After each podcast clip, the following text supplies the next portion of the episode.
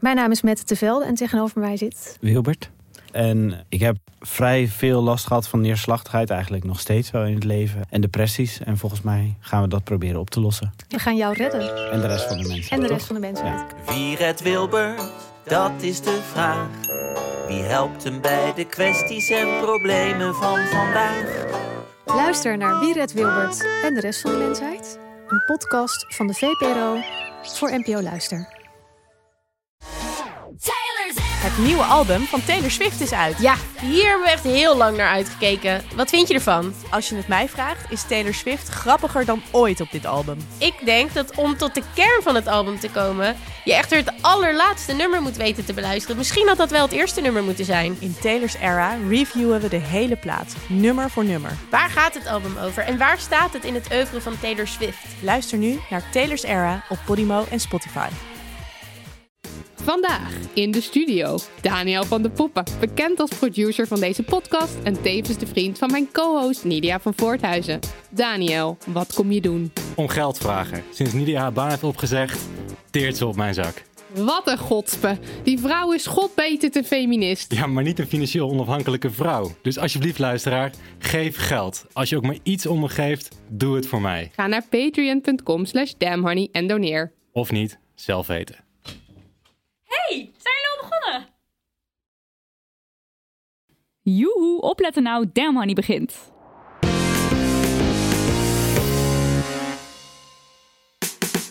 De podcast over shit waar je als vrouw van deze tijd mee moet dealen. Mijn naam is Nidia. En ik ben Marilotte. En dit is aflevering 28, fun fact, mijn lievelingsgetal. Voor we de aflevering induiken, hebben we nog even wat te pluggen. En het is de grote Damn Honey kledingruil. Naar aanleiding van aflevering 22, waarin onze gast Amy Demkens ons eens even haarfijn uit de doeken deed hoe fucked up de kledingindustrie is, riepen we jullie en onszelf op om drie maanden geen nieuwe of vintage kleding te kopen. En die drie maanden zijn bijna ten einde.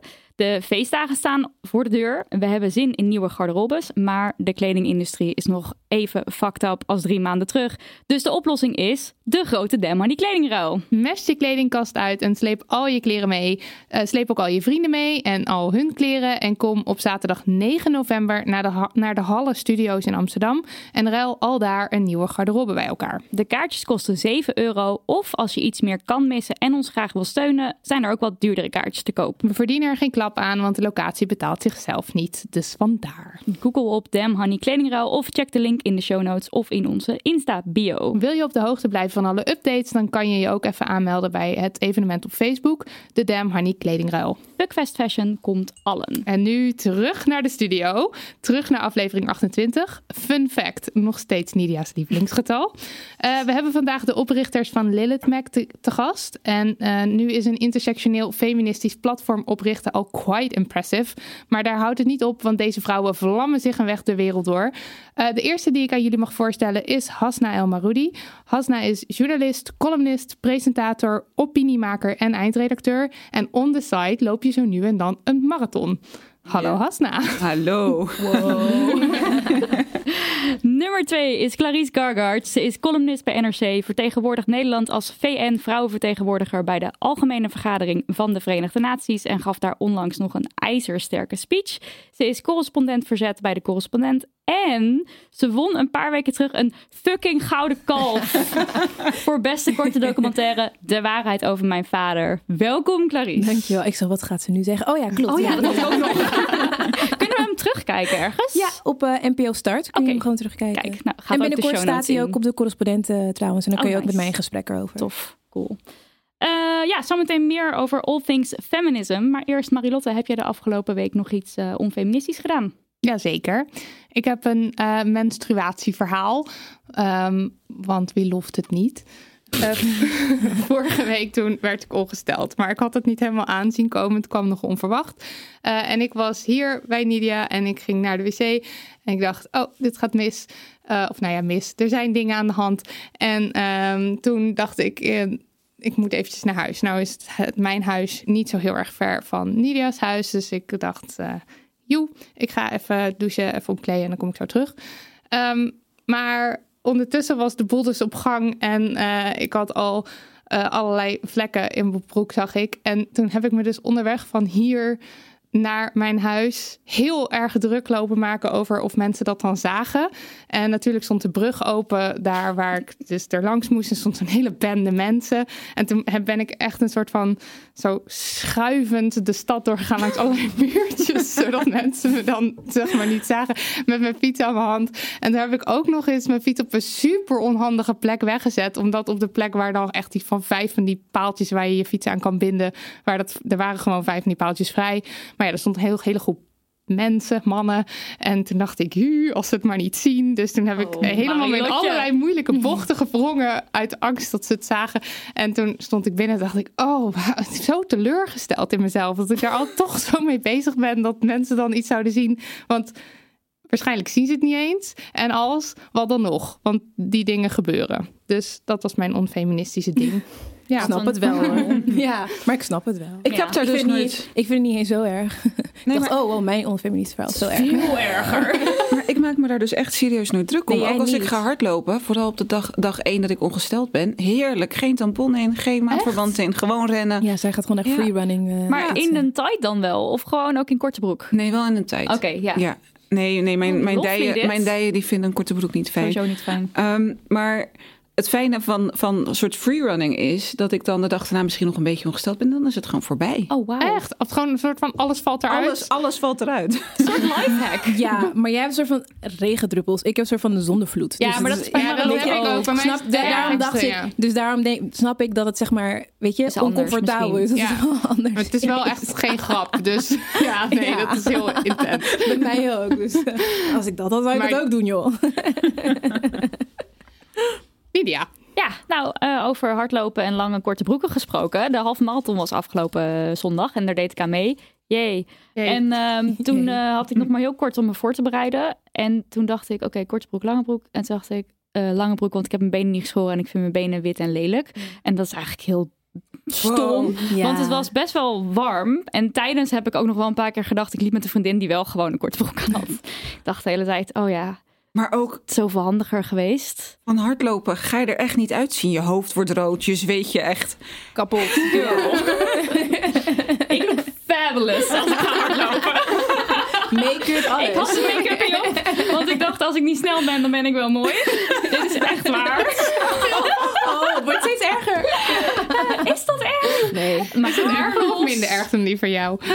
Eh, nog steeds minder erg. Oh, nee, maar- ongeveer hetzelfde. Ja, en ik heb ook nog een toevoeging voor de... Ik heb de hele tijd okselhaar in mijn minst feministische. En ook dit keer weer. Het zal wel nu het eind van de okselhaar saga zijn, hoop ik. Maar ik had dus ook weer okselhaar. En toen had ik nog maar heel korte tijd. En ik had zelfs niet gegeten. Wat best wel handig is voor een halve marathon om even te eten. Oh, ja. Maar toen ben ik dus nog snel onder de douche gesprongen om mijn okselhaar te scheren. In plaats van te eten. Nou, er was ook geen eten in huis. Er was ook geen eten in huis. We are judging I am judging you. Maar ja, ik had die 10 minuten natuurlijk ook kunnen gebruiken om even snel de Albert Heijn in te duiken. Dat had Ja. allemaal gekund. Oh, Dat vind ik wel een goeie. Ja, Ja. Nou, maar ja, het is wat het is. Hasna. Ja, ja ik, voel me, ik, ik dacht dus eerst het minst feministische dat ik gedaan heb de afgelopen week of vandaag. Ja, ik doe elke dag heel veel, niet zo heel feministische dingen. Vooral als het gaat om mijn dochter. Eh, lekker heel veel roze kleertjes aan. En heel vaak tegen haar zeggen dat ze er zo schattig uitziet. Terwijl ik dan vervolgens tegen mezelf zeg, "Ha, hou op met dat doen. Ehm, maar wat misschien nog wat ergste is, wat ik eigenlijk zelf heel erg van mezelf vind, is dat ik de afgelopen week heel veel gedanst heb thuis op Robin Thicke en R. Kelly. Oh ja. Ja, het is Ze echt zei het echt. zei het echt. Ik zei het echt. Terwijl ik een Ja. Paar maanden geleden op de radio nog helemaal tekeer ging over dat je dat echt niet kan doen. Oh, maar als ze dit horen. Kan dit gebliept worden? Ja, erg hè. Maar ik was een beetje down. En dan is het heel fijn om heel hard te kunnen dansen op liedjes van vroeger. Maar er zit, toch, er zit toch een enorm verschil ook weer in, in het zelf luisteren en het op de radio afspelen. Nee man, nee, nee, nee. nee. Vind je niet? Ik moet, als ik een soort principieel wil zijn, dan Ja. moet ik het ook gewoon niet zelf doen. Ja, true. Maar wel Ja. eerlijk dat je het nu Nou, ja, gewoon ik, vertelt. nou, ik snap wel het verschil als in je verspreidt het niet aan de massa als je het niet op de radio Ja. doet. Maar je luistert er dan wel zelf naar. Terwijl Are je you zegt- judging me? Yes, I'm judging Maar had je het illegaal gedownload? Want dat zou alweer beter zijn. Heb je ervoor betaald? nee, toch? Goeie vraag. Oh, het wordt Ik heb nog een CD. Ah, Oké, Oké, die wordt ritueel verbrand na deze opnames. Dat komt goed. Clarice. Ehm, ja. Ik kijk hele foute dingen. Zoals wat? Ja. Nee, ik... eh, oh, wacht, er luisteren minderjarigen, sorry. Ehm, Maar dat is leerzaam. piep. Eh, Maar dan Nee. ook vrouw, vrouwenvriendelijk. nou, nou... Ja, dus. Ja, maar wacht. Ja. Vrouwenvriendelijk als in dat je weet dat ze er niet goed voor betaald hebben. Bedoel je, dan bedoel je dan toch? Of bedoel je dat ze niet Nou. behandeld worden op een respectvolle manier? Want dat vind ik niet vrouwenvriendelijke porno. Oh, bedoel je allebei? Nou, ik weet niet, ik heb niet opgezocht hoeveel ze betalen. Nou ja, maar heb je het gratis gekeken of heb je ervoor betaald? Oh, dat bedoel je. Ja. ja. Ja, Hasna ligt onder de tafel voor de luisteraar. ja, nee, ja, nou dat is bijvoorbeeld, dat- ja, nou dat. Niet nee, voor betaald. niet Nee, voor dat is natuurlijk hoeveel, heel veel mensen doen. Dat is Heel veel mensen raar. doen dat. Ja. Maar het is natuurlijk wel... En, en het is vaak vrouwenvriendelijk. Maar inderdaad, ik vraag me vaak af hoe vrouwenvriendelijk is het? Want ehm, het gaat om consent namelijk. En als je Ja. zeg maar... eh, maar ja, je weet niet tot in hoeverre iemand zich daarbij comfortabel voelt of Klopt. niet. Dus dat vraag ik me vaak af van, nou, hoe zal ze zich nu voelen? Dus dat is wel een beetje... Dat zit je dan wel nog te denken. Ja, dat denk ik dan wel. en dan denk ik, oh nee, dit is erg. Nee, dit moet weg. Oh, dus ik heb wel een soort van een geweten die me checkt. Ja. ja, maar dat wil ik eigenlijk niet zeggen. Ehm, ik wou Dit loopt, dit loopt uit de hand. Wat wilde je wel maar, dat, maar dat is oké hoor. Nou, dat, eh, van dat scheren, dat heb ik ook. Want Oh, ik, ik volg Turkles tegenwoordig. En, eh, en een keer, ik, ik scheer niet heel vaak, zeg maar. Ik heb er ook heel, niet heel veel moeite mee. Mhm. Dus maar ik ben best wel behaard. Ik heb haren op mijn armen en zo. En ik heb bakkenbaarden. En vroeger vond ik dat heel erg. Dus het is voor mij heel emanciperend geweest om op een gegeven moment te zeggen... nee, dat, ik ga dat... Fuck die shit. Sorry, ik scheld weer. Dat mag allemaal. Luisteren minderjarigen. Nee, dat is allemaal niet Oké. erg. Oké, Worden ze prima. hard van. Ja, een beetje opvoeding. nou, volk dat. Dus ik, ik, eh, ik laat het gewoon. Dus ook mijn okselharen laat ik ook vaak. Of scheer ik half dan. Of mijn benen. It's art. Ja, precies. Ehm, dus ook in mijn schaamstreek en zo. En dus, maar toen ging ik turken. En dan moet je zo'n kort broekje Oh, ja, aan. ja, ja. En soms moet je in elkaars gezicht turken. Deze verhalen zijn zo geweldig. En toen heb ik wel gezegd tegen degene in wie het gezicht ik moest werken van... Sorry, dat je... Dat je Ik heb hier nou... niet geschoren. Ja, dus je hebt je ervoor verontschuldigd. Ja, Terwijl natuurlijk gewoon... Ja, nee, maar, ja, precies. Ja. Maar weet je, je bent dan zo geconditioneerd van... Oké, en ik bedoel, voor mezelf vind ik het niet erg. Maar als ik met mijn poen in iemands gezicht moet... die, Mhm. die ik niet ken, een vreemde... en er hangen alle- allemaal krulharen uit... komen allemaal krulharen uit mijn broekje... dan vind ik wel dat je dat wel beleefd is om te zeggen... Ja. ja, sorry, weet je. Maar eh, ik heb het wel gedaan. Want ik, ik, ik ben dan niet zo dat ik denk... oh, dan ga ik het niet doen. Ik Ja, heb maar het had ik dus wel- al niet gedurfd. Ja. Dus daar ga je al eigenlijk. Nee, ja, dus dan doe ik het wel. Maar laat ik gewoon van tevoren weten. Je gaat heel veel krulhaartjes zien. Dat je dat weet. En toen heb ik de week daarna heb ik wel Wat geschoren. was de reactie daarop? Van Zei de ze, anderen? oh, dat had ik vorige week ook. Oh, nou top. en toen was, was er misschien geen waarschuwing vooraf. Nee, precies. Dus dat was helemaal prima. Maar toen heb ik de volgende week heb ik toen wel geschoren. Ja. En was ze toen blij? Nou, toen werd je ik weer iemand zelf anders blij? gezicht. Oh, ja. zo gaan die dingen. Ja, precies. Je twerkt in het ene gezicht, je twerkt in het andere gezicht. Tijd voor post. Tijd voor post. Nidia, draag het voor. Ja, eh, er zitten heel veel emoticons in deze brief en ik lof ze, dus ik ga ze voorlezen. In hoeverre dat dan kan. Hey meiden, ik hoorde in een paar podcasten terug dat er een meisje slash meid luistert van, als ik het goed heb, 14 jaar. Maar dan kom je erachter dat er nog jongere fans bestaan. Ik. Ik ben 11 jaar en luister al best lang, maar nog nooit gemaild. Sippe emoticon. Nu ben ik zo slim om dat wel te doen. Emoticon met feestmu- feestmutsje. Ik luister ook wat andere podcasts en die had ik al wel gemaild. Dus ik dacht, voor jullie is het ook eens tijd. Engeltje emoticon en huilen van het lachen emoticon. ik wil even zeggen dat jullie een hele leuke, informatieve, leerzame en gezellige podcast maken. Ik luister altijd met heel veel plezier op de fiets, in de bus overdag en zelfs voordat ik ga slapen. Pijnzende emoticon met hand aan de kin, engeltje emoticon. Zo leuk. Ik heb ook een stelling. Het is belangrijk dat kinderen al van jongs af aan zich bezighouden met feministische dingen. Ik ben heel benieuwd. Ik hoop dat jullie nog lang doorgaan. Dikke groetjes, emoticon die tong uitsteekt. Geweldig. Echt, wat een Ook heerlijke heel brief. goed opgelezen. Echt Serieus. fantastisch. Dat is echt, Dankjewel. ja, nee, echt. Inclusief de emoticons kon je het een beetje voor je Nee, zien. maar daarom. Ik zag het echt voor me. Goed zo. Ehm, ja, nee, wat leuk dat je een brief stuurt. En wat fantastisch dat je luistert. Ik heb er geen woorden voor. Superleuk. Laten we doorgaan naar de stelling die ze, die ze, die ze verder had. ge- Het is belangrijk dat kinderen al van jongs af aan zich bezighouden met feministische dingen. Eh, Hasna, je hebt een dochter. Ja. Heb je een take on deze things? Ja, zeker. Ik eh, ben het eens met de stelling. Oké, ja. Om te beginnen. Ja, dus het is belangrijk. Het is heel belangrijk dat eh, kinderen en zowel jongens als meisjes Ja, al op jonge leeftijd eh, leren wat feminisme is en wat gelijk, gelijkwaardigheid is. Mhm. Eh, en dat dat nog geen vanzelfsprekendheid is in de samenleving. Ehm, en ik moet zeggen, ik heb dat eigenlijk ook altijd wel toegepast in de opvoeding. Tuurlijk, mijn dochter mag alle all things pink dragen die ze wil. Ehm, Maar als je een zoon had gehad, had hij dat ook gemogen. inderdaad. Ja. En ja, tegelijkertijd push ik er wel heel erg om meisjes leuker te vinden dan jongens. Misschien een beetje te ongezond is. Maar Dat je dan dat tegenovergestelde krijgt. Dat hoor je wel eens. Dat je dan Ja. je ouders hebt die dan zeg maar zo progressief zijn. Dat je Zelf heel erg. Dat je dan gedwongen wordt om... Nou, ze zong op een gegeven moment een liedje. ehm, iets met jongens zijn sterk, die springen op de kerk. En dan dat meisjes zwak zouden zijn. Nou, die heb ik heel snel omgedraaid en er echt uitgeramd. nope, dat zingen we hier in huis niet. Dus een beetje op die manier. Maar eh, ja, ik probeer er vooral duidelijk te maken dat... ehm, alle keuzes die ze in het leven maakt, nu al, ze is nog geen vijf, eh, wel bijna, dat, al, dat zij gaat over de keuzes die zij wil maken. Oh, mooi, dus of ja. dat het nu gaat om eh, iemand wel of niet een knuffel of een kus geven qua familie, of dat het gaat om, eh, nou ja, ze heeft gisteren oorbellen gekregen, dat dat wilde ze heel erg graag.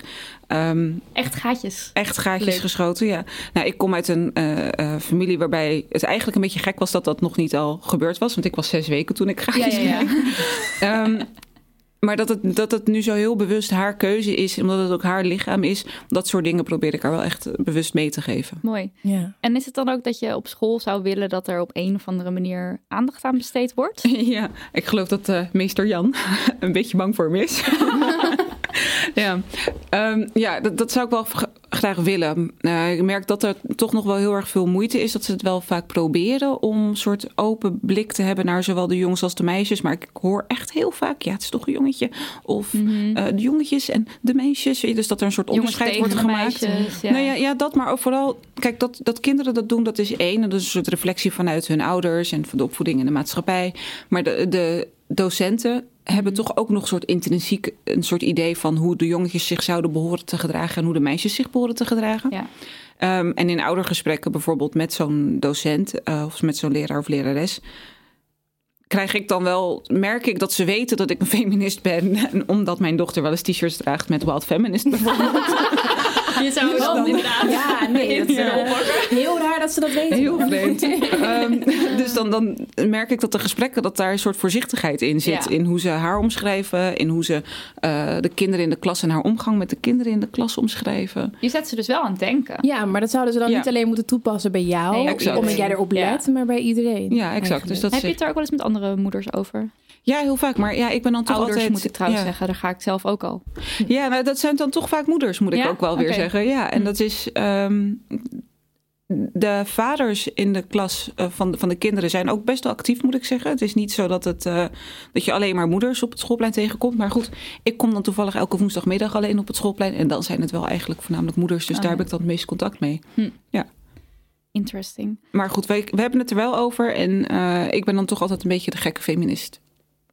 Ergens nog Ja. wel. Ja.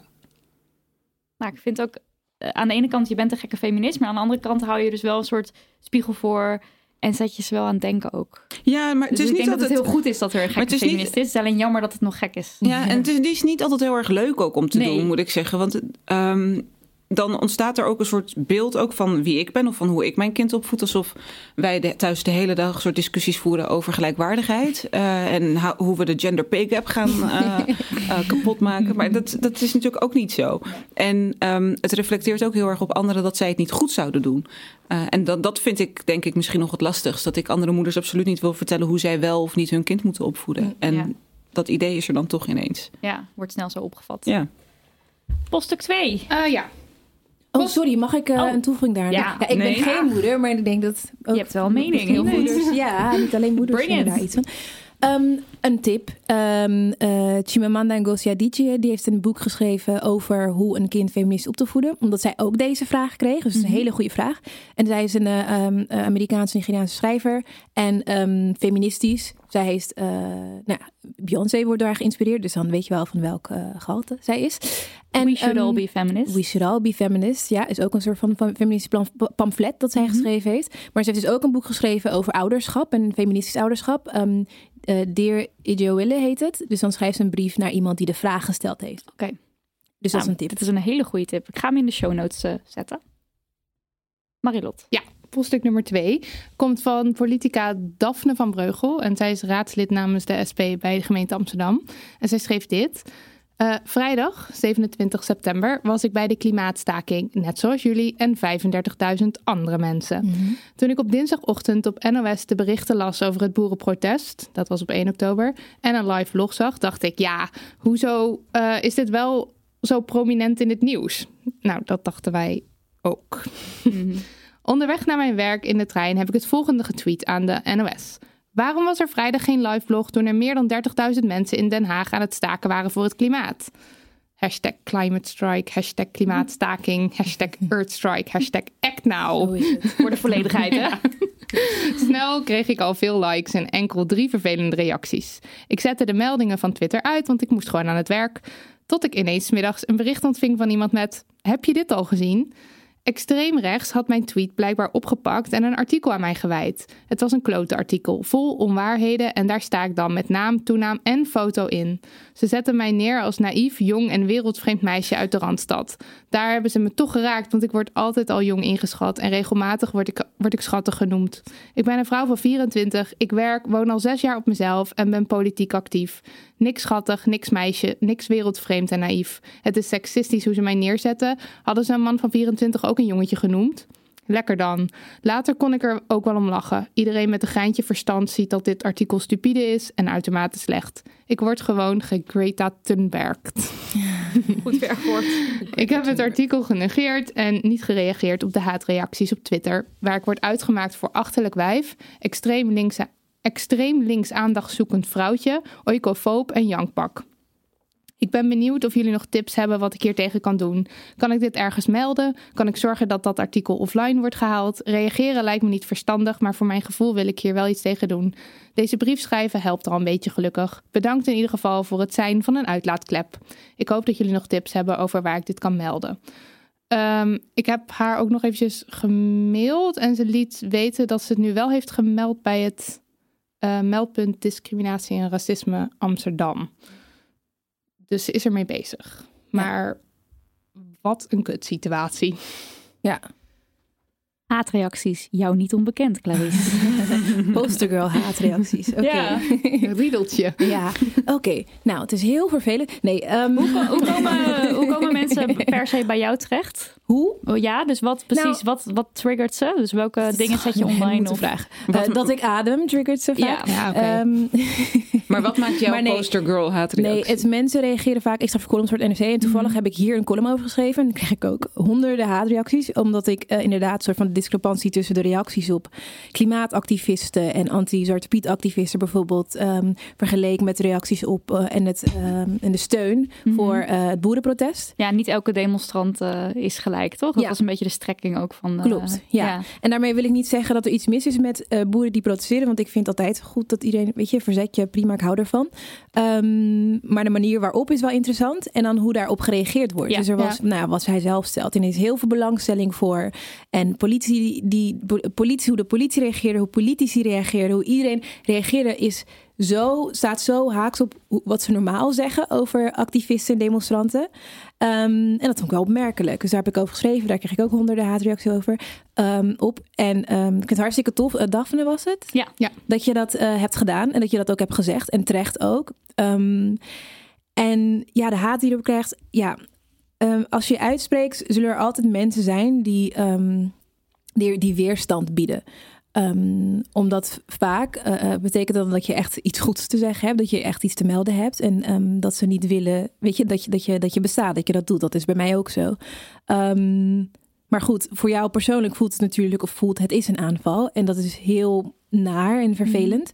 Um, mij helpt altijd om uh, uit te loggen. En uh, ik negeer een heel groot deel van zeg maar, de haatreacties omdat ik zeg altijd, waarom zou je, je laat je ook niet vrijwillig stenigen of zo. Dus oh, het is, ja. Dat is een goede vergelijking. Ja, als, als, dit, uh, als dit op straat zou gebeuren, als iemand op straat deze dingen tegen jou zou zeggen, dan weet je, dan zou je diegene een hoek geven, bij wijze van. Ja, of, weet je, of, weglopen, ja. wegrennen. Um, of iemand anders had iets gezegd, weet je wel. Um, dus waarom zouden we dit online ook tolereren? En waarom zouden we online ons ook druk gaan maken om mensen die tegen ons schreeuwen? Dus ik heb zoiets van um, respectloosheid beloon ik in het, uh, weet je, in de fysieke weet je, wereld niet, in het echte leven niet. Nou, dat is ook het echte leven, maar uh, je snapt me. Um, dus online dus ook niet. Dus mm. ik ga het niet belonen met mijn aandacht. En uh, al helemaal niet belonen met mijn soort van met mijn twijfel of onzekerheid. Want dat is juist wat ze willen. Ja. Um, en ik denk dat, uh, um, dat je heel goed na moet denken over wie het zegt. De mensen die dit zeggen, die zeggen extreem rechts, zegt dit. Wat vind je van extreem rechts?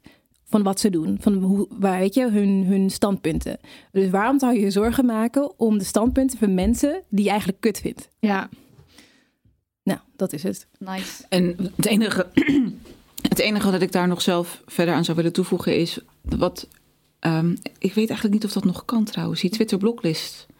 Nee, je kan dat Kan- niet meer niet importeren. meer, ik heb ooit een Ah. Twitter bloklijst eh, geïmporteerd. Dus echt gewoon mensen die kut zijn. ge- die bij kun je dan- voorbaat Bij al. voorbaat. Ja. Oh, ja. ja. Of Die wil gewoon in één keer- Ja, of die al iets gezegd hebben. Die in een Excel sheet. En dan kun je in één keer iedereen blokkeren. Dan hoef je dat niet zeg maar Per- Handmatig ja, te doen. handmatig te doen. Iemand heeft me daarbij geholpen. Dat is heel Oh, fijn. fijn. Dus het is altijd ook fijn als je mensen om je heen hebt. Dat je zegt, hey, wil jij dat even doen? Want ik heb geen zin om daarnaar te kijken. Dus je moet jezelf in bescherming nemen. Want deze platforms maken ook er misbruik van. Dat er dit soort lieden zijn. Die vinden dat fantastisch. Die verdienen er ook geld mee. Um, en en ik, ik heb zelf, uh, uh, ik, ik heb hier ook over gesproken bij um, UNESCO. Um, was er een, uh, een, een event of een, een over uh, um, online haat en online bedreiging van uh, journalisten, maar ook andere mensen, activisten, po- politie, noem maar op. Um, het was Twitter ook aanwezig. En ze doen zich wel voor alsof ze dit heel erg belangrijk vinden. Dat zie je nu ook met Facebook en die hoorzitting in Amerika. Maar dat, dat, dat is niet zo, want zij verdienen hier geld mee. Dus Ja. jij, jij moet eigenlijk, um, denk ik, aan de ene kant jezelf beschermen. Ik heb bijvoorbeeld heel veel filters opgesteld. Weet je, bepaalde woorden genegeerd. Hm. Uh, je kunt niet op mij reageren als je niet, nou, weet je, noem maar op. Uh, bepaalde voorwaarden. En, um, en dus die bloklijst heb ik. Um, en heel veel mensen gemute.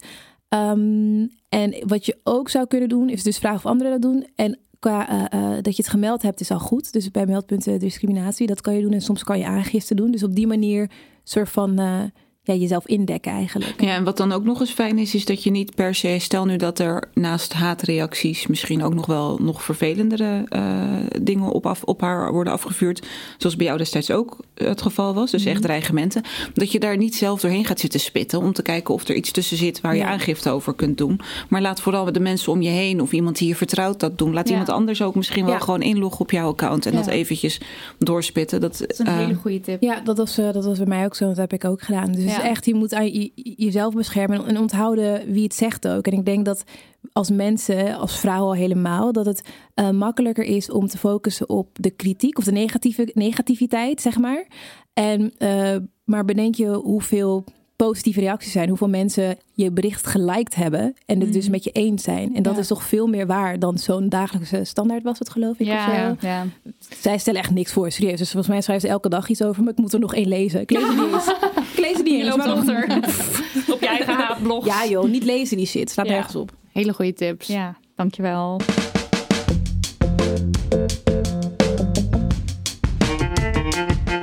We moeten het even hebben over feminisme en om iets preciezer te zijn over de vierde feministische golf. Een paar weken geleden verscheen er een artikel in een groot Nederlands tijdschrift. En op de cover stond... Ja. Uh, feminisme is hip en happening, maar slaan we niet een beetje door? Hasna, Clarice, ja. slaan we door. Je ziet het niet, maar krom ogen. loopt echt uit nee, de hand, hè? Laat, laten we eerlijk zijn. We zijn echt enorm doorgeslagen. Ja. Hoe durf Niet ja. door het glazen plafond. Nee, inderdaad. Zolang dat niet gebeurd is, ja. slaan we niet door.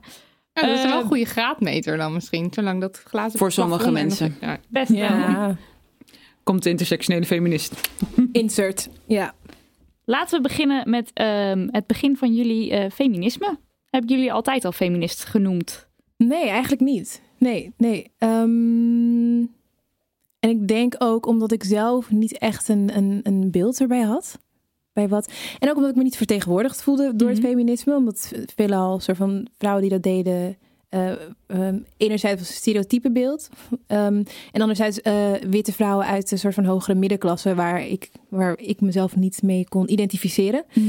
Ehm, ehm, maar op een gegeven moment, maar ik, ik ben wel altijd feministisch geweest, denk ik. ik. Niet zo feministisch als dat ik nu ben. Natuurlijk, het is een groeiproces, zoals alles is in het leven. Ehm, maar ik heb wel altijd geleerd, en ik ben ook zo opgevoed met een bepaalde soort van ehm, zelfbewustzijn. Een zelfbewustzijn over mijn positie in de wereld. En over dat mij niet eh, alles gegund zou worden eh, als vrouw zijnde, als zwarte vrouw zijnde. En, en dat, dat ehm, ja, een, een bepaald bewustzijn, een bepaald bewustzijn over dat je ook eh, moet, moet vechten voor die positie. En niet ehm, en eh, ja, vertrouwen in jezelf moet hebben. Omdat weet je, de, de buitenwereld dat niet voor je zal doen. Dus ik ben wel heel erg bewust geweest van mijn positie altijd. En, ehm, en ook dat ik zeg maar dingen wilde doorbreken. Uh, maar pas later ben ik me feminist gaan noemen. Kan je je nog herinneren omdat- wanneer je dat ja, dat was niet eens zo heel lang geleden. Dat was wel echt begin, als, als tiener, begin twintiger zo. Mhm. Ehm, en ik denk dat ik, omdat ik het meer in mijn omgeving zag. eh, ehm, en, en eerst dacht ik ook, nou ja, maar ik heb dat label toch helemaal niet nodig. Want Mhm. eh, ehm, ik, ik denk al zo en ik, ik ben al zo. Ja. Ehm, en op een gegeven moment besefte ik wel dat er ook kracht zit in het toe-eigenen van bepaalde labels ehm, naar buiten toe. En dat alleen omdat je jezelf feminist noemt, betekent het niet dat dat het enige is van je identiteit. Of dat dat, dat Mm, ja. weet je, je, je, jou als persoon vormt. Het zegt gewoon iets over jouw gedachtegoed. En dat juist heel belangrijk is om dat uit te dragen, zodat meer mensen dat eh, durven toe-eigenen. Mhm. Dus zo, zo is dat een Ja, beetje gegaan. Postergirl feminisme. Ook. Also. Astra. ja. Ja, voor mij geldt hetzelfde. Ehm, ik, heb me, ik heb me eigenlijk, om heel eerlijk te zijn... Nee, voor mij geldt niet helemaal hetzelfde. In mijn puberteit heb ik me heel erg afgezet tegen het feministische gedachtegoed. Omdat ik dacht, ja, niet nodig. Kan ik allemaal zelf wel. Hmm. Ehm, maar als ik terugdenk aan mijn hele jeugd... en zelfs ook mijn eh, puberteit en de manier waarop ik ben opgevoed... eh, en nou, ik, ik ben tweeling bijvoorbeeld met een jongen. Ehm, dus dan heb je meteen al de basis eh, qua ongelijkwaardigheid Ja, in, in, in beeld. Ehm, Ja, want anders kan je nog zeggen, ja, maar hij is ouder of iets. Precies. Maar nu Ja, was het nee, dan heel dat duidelijk. Ging, ging allemaal niet op. Ja. Eh, en ehm, dus ik heb altijd wel een soort van extra hard gestreden om, te, om, om dan te zeggen: als hij dit mag, dan mag ik dit ook. Eh, en wat nou omdat hij een piemel heeft? eh, Hm. de- wat is dan het verschil? Dus ik was me altijd zo heel erg bewust van dat verschil. En ik, ik vocht daar ook wel tegen. Alleen tegelijkertijd denk ik ook dat ik door de tijdsgeest misschien. Het is wel lekker makkelijk om de tijdsgeest de schuld te geven en niet mijn eh, eh, puberale hormonen. Ehm, dan heb ik ook wel heel erg lang gezegd: nee, ik ben geen feminist, ik heb dat niet nodig. Ik Ja. kan dat allemaal zelf wel. Ehm, en naarmate ik ouder werd, besefte ik dat er toch systemen zijn. En dat het niet zo is dat, dat als één persoon het lukt om zo'n glazen plafond te doorbreken. Of als het één persoon lukt om, eh, of één vrouw lukt om eh, aan de top te komen van een bedrijf. Of ehm, ja, dat wordt dan gezien als, als succes. Maar Als er graadmeter, Ja, als ja, dat ja. Om dat ook even zo te nemen. Ehm, dat als één persoon lukt, betekent nog niet dat die systemen veranderd zijn. Mhm. En dat betekent niet dat het voor iedereen is. beter is. Ja. En, en wat die vrouw nodig heeft om eh, door te kunnen breken of om aan de top van een bedrijf te komen staan. En dat dat misschien voor haar feminisme of, of vooruitgang is, betekent niet dat dat vooruitgang is voor mij of voor mijn zus of voor mijn moeder of voor mijn buurvrouw. Ja. En dat daar aan ten grondslag ligt iets heel anders. En toen ik dat eenmaal doorkreeg, dacht ik: oh ja, nee, ik, kijk, ik ben dus wel een feminist. Ehm, Ik ben alleen niet die witte feminist die alleen maar strijdt voor eh, kinderdagopvang eh, voor de kinderen die naar school gaan, hoe belangrijk ik dat ook vind. En voelde je dan ook echt excluded van het feminisme? Nou ja, zeker wel. Er is- is een hele periode geweest dat bijvoorbeeld het tijdschrift Opzij, ehm, nou niet alleen geweest is trouwens nog steeds zo, tamelijk eh, wit feministisch gedachtegoed uitdraagt. Dat ook nog eens ehm islamofoob is. Ja. Nou, en als je dan opgroeit als moslim eh, en je ziet dat om je heen, dan, dan wordt, wordt het een beetje raar Ja. om eh, jezelf te vereenzelvigen met, met die strijd. Hoezeer je ook eigenlijk staat voor bij hetzelfde Voor vooruitgang, voor, ja, en dan voor vooruitgang en voor gelijkwaardigheid. vrouwen? Denk ik, ben ik dan, weet je, wat, Ja, wat eh, ben ik dan niet een ben ik vrouw? vrouw? Ehm, wie zegt die speech van ehm Am I not a woman? Ja, je weet toch? Ja. Ange- Angelou? Maya, nee, was niet Maya. Oh. Nee, was... Eh, jeetje, Ik dat zet was... het in ieder geval even ook in het script, zodat ik het in de show notes Want dat was kan na de slavernij. Dat was iemand... Ja, dus, dus, ik dus weet is, het verhaal. eh, ehm, eh, eh, Google het even. Ik ben even vergeten wie dat was. Haar, nee, wie was het? Dat was Eh, niet Tubman. Nee, dat was daar veel verder voor. Ja, nee, true. Eh Sojourner Sojourner Truth. Ja. Voilà. Ja. Ja.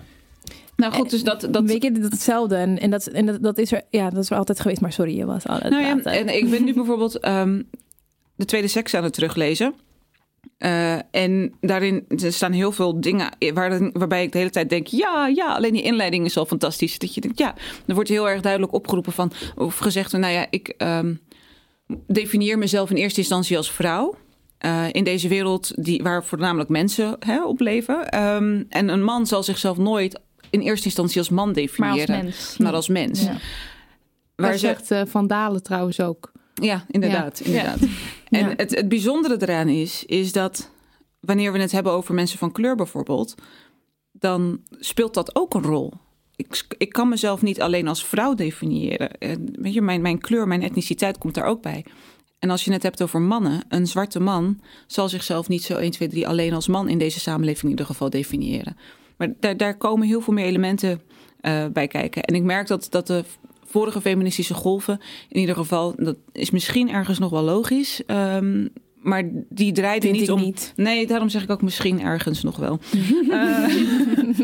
Eh, ehm, maar goed, daardoor merkte ik dat het voor mij niet... Ja, het was niet mijn soort feminisme, want het ging niet ook over mij. Het, Ja. het- het- Ja. dat nam niet mee dat ik ook te maken heb met islamofobie... dat ik ook te maken heb met racisme, ehm, dat ik ook te maken Eigenlijk heb met gewoon jouw volledige mens zijn. Ik bedoel, toch? Dat, dat je niet, dat je, je, je bent niet alleen maar een vrouw. En ehm, ook als je wit bent, ben je niet alleen maar een vrouw. We Mhm. bestaan als mens uit verschillende lagen en identiteiten. En sommige die helpen ons vooruit in de wereld. Mhm. En andere die ehm, houden ons tegen. Of we worden om die Maakt reden tegengehouden. ja. Ja, dus. ehm, eh, en, en ik denk ook dat het, dat het een ondienst is naar vrouwen of naar mensen. Want het gaat ook over, weet je, transpersonen, non-binaire personen. om ze alleen in, in, in, soort van in, die, in die, die hokjes in te delen. Mhm. Weet je, want vaak wordt er gezegd: oh, maar als je zo kijkt naar mensen, ben je dan niet bezig met polarisatie of het Mhm. indelen van. Nee, de wereld deelt ons al in. Of Ja. maak je het wij- niet, maak je het het gewoon. ingewikkeld. Nee, want je, je, we zijn als mens ingewikkeld. Inderdaad. En dat is dus eigenlijk wat, weet je, eh, in ieder geval het intersectioneel feminisme.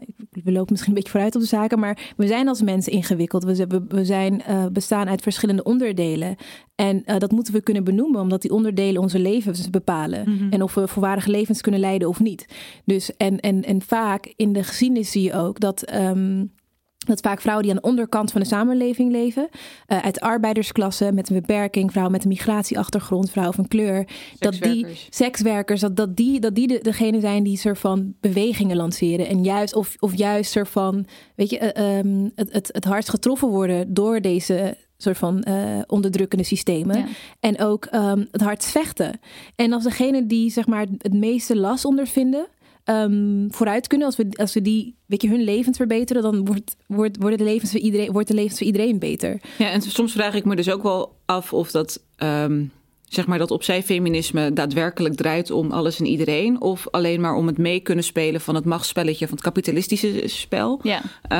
voor een bepaalde groep mensen, Ja. eh, een bepaalde groep vrouwen. En niet Ja. daadwerkelijk dus Dus de iedereen- hele collectie, ja, iedereen. maar dat is, dat is toch ook vaak onderzocht en bewezen dat dat, ehm, eh, zoals het Queen Bee syndrome. Mhm. Dus op het moment, nou, weet je, eh, ehm, in, in deze wereld zijn soort van witte cis het mannen aan de macht, toch? Mhm. En op het moment dat je bij de groep mag horen die aan de macht is, ehm, dat je er ook zo naar gaat gedragen. Of anderen die zeg maar net iets anders zijn dan jij of afwijken, eh, op dezelfde manier gaat behandelen zoals jij behandeld bent. Mhm. Omdat jij als voorwaarde dat jij bij die groep mag. Ja. Ja. Ehm, en, eh, en soms ehm, eh, jezelf ook heel erg bijzonder gaan vinden. Dus dat is Queen Bee syndrome. Omdat jij dan bij die groep mag en denken dat het jouw verdienste is. Mhm. En dat anderen, die net als jij zijn, dat die het dan maar niet goed genoeg doen. Precies, Mhm. ja, dit is natuurlijk heel veel gehoord van, eh, ja, maar je, je moet gewoon Je moet step it gewoon, up. en het is je eigen schuld. in. En, Nee, nee. ja, En heel veel ja, vrouwen zeggen ja. dat. Maar het, Ja. ja. en dat, dat, dat, dat, dat kan dus niet. Omdat Ja. er zoveel zoveel verschillende dingen zijn die, die ons daarvan eh, weerhouden. Ja. en ik wil dat ook helemaal niet. Ik wil niet eh, meedoen aan een machtsspelletje Ja, want dat andere mensen... tweede. Precies, wil je dat? Waarom voor zou je soort dat willen samenleving willen we? Ja. Nee, precies.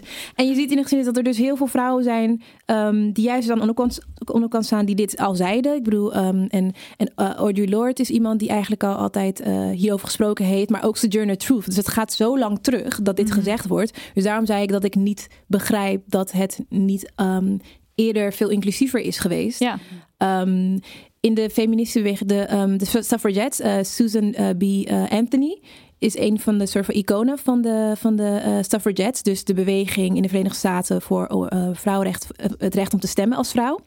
En zij zei dat ze dus volgt voor het recht om te stemmen als vrouw, maar niet voor, volgt voor het recht van zwarte mensen. Ja. En, ze, volgens, en ze zei het nog veel denigrerender dan Dit, dat zei, ik nu dit doe. sprak ze uit. Dit sprak ze Mhm. uit, zei ze letterlijk. Waarom? En ze zei het, ik weet niet wat precies exact, het exacte citaat was, maar het was eh, enorm racistisch en denigrerend. Ja. Maar het is ook in Nederland met het vrouwenkiesrecht, wat dan nu 100 jaar, wat Ja. natuurlijk niet in. eh, het is niet 100 jaar, heel- niet nee, in de kolonie, het niet in Nederlands-Indië, Ja. niet in eh, het geheel Nederlands koninkrijk. Ja. Eh, omdat vrouwen, zeg maar, eh, weet je, van de andere delen van het koninkrijk niet mochten stemmen. Ja.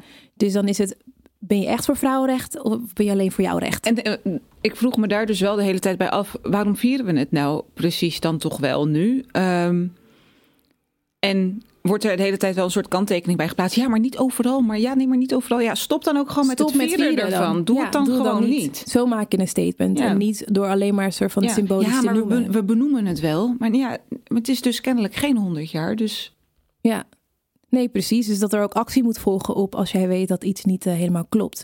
En ik denk dat deze vierde golf heel erg daarom ga- gaat. Ik, we noemen het de vierde golf. Ehm, sommigen zeggen dat het de derde golf is. Maar deze vierde golf gaat heel erg om een soort van eh, inclusiviteit. En niet inclusiviteit waarmee, um, Audre Lorde zegt dat ook altijd, dat onze verschillen ons niet uit elkaar drijven, maar juist verrijken. Dat we ze moeten kunnen benoemen om ze te er- erkennen, zodat we, nou ja, zodat je weet wie je voor je hebt en zodat je er voor elkaar kunt zijn en voor elkaar kunt vechten.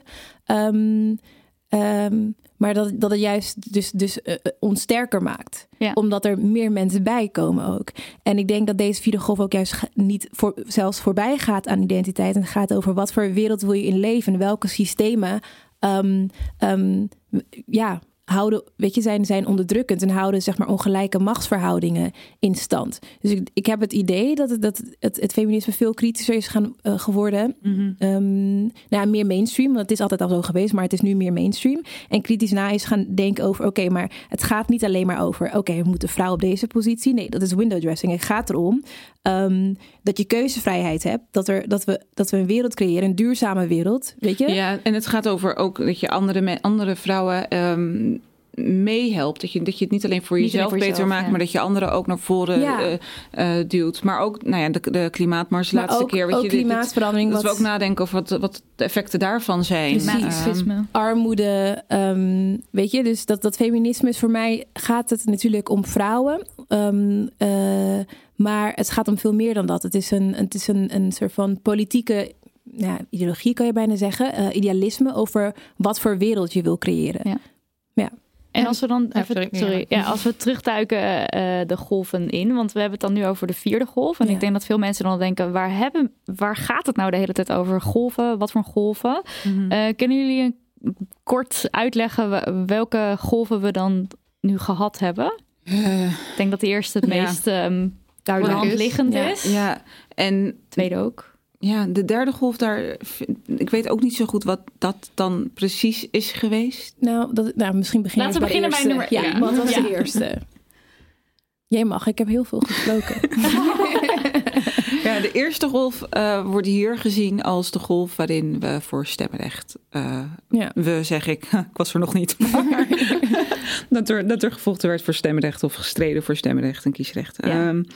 De tweede ging heel erg over baas en eigen buik. Ja, Ja. abortus, Eh, abortusrechten, zelfbes- de zelfbeschikking, ja. Ehm, en die derde, daarvan weet ik dus niet zo goed of welke Nou, de derde- dat was. wordt gesteld dat dat ging over voorbij zelfbeschikkingsrecht en ging ook over een bepaalde seksuele vrijheid. Ja, Ehm, en, en voor, voorbij soort van ehm, ehm, ehm, reproductieve rechten, maar echt over ehm, je lichaam bezitten, seksueel vrij zijn, seksueel moraal. Ehm, dat, daarom wordt dat dus als een soort van tussen derde beweging gezien. En wanneer was dat dan? wanneer, was dat dan? Ja, was, ik ben is dus dat... heel slecht in data, Ja. dat moet je me echt niet vragen. In, in mijn, mijn ehm, feministische tijdlijn gaat een beetje volgens de boeken van Anja Meulenbelt. Ja, nou dat is een hele goede tijdlijn, Ja, denk ik. ja.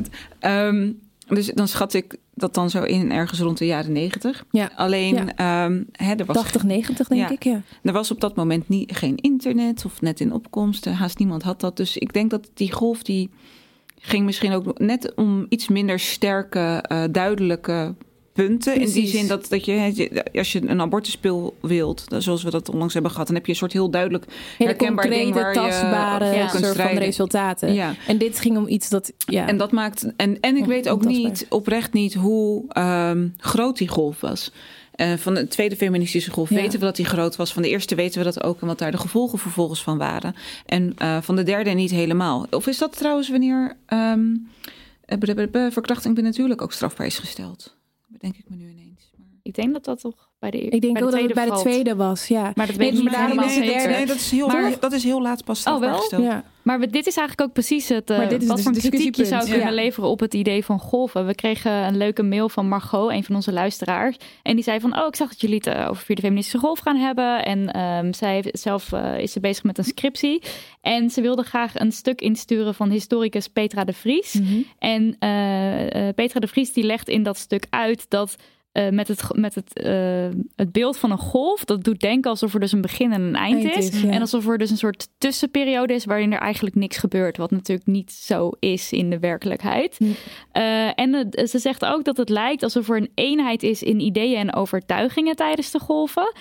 En ehm, eh, dat het ook doet denken alsof, alsof feministen dan eh, in elke zijn. golf, ja precies. Terwijl de feministen van de eerste golf, dat waren heel, of nou vrij conservatieve protestantse vrouwen. Ja, precies. En eh, bijvoorbeeld de tweede golf heb je ook de lesbische guerrilla. Ja. En dat heet allebei feminisme. Dat heet, dat is ook allebei dan een golf, maar dat zijn eigenlijk hele andere Ja, groepen. ze waren en heel cool. andere denkbeelden. ja, super cool.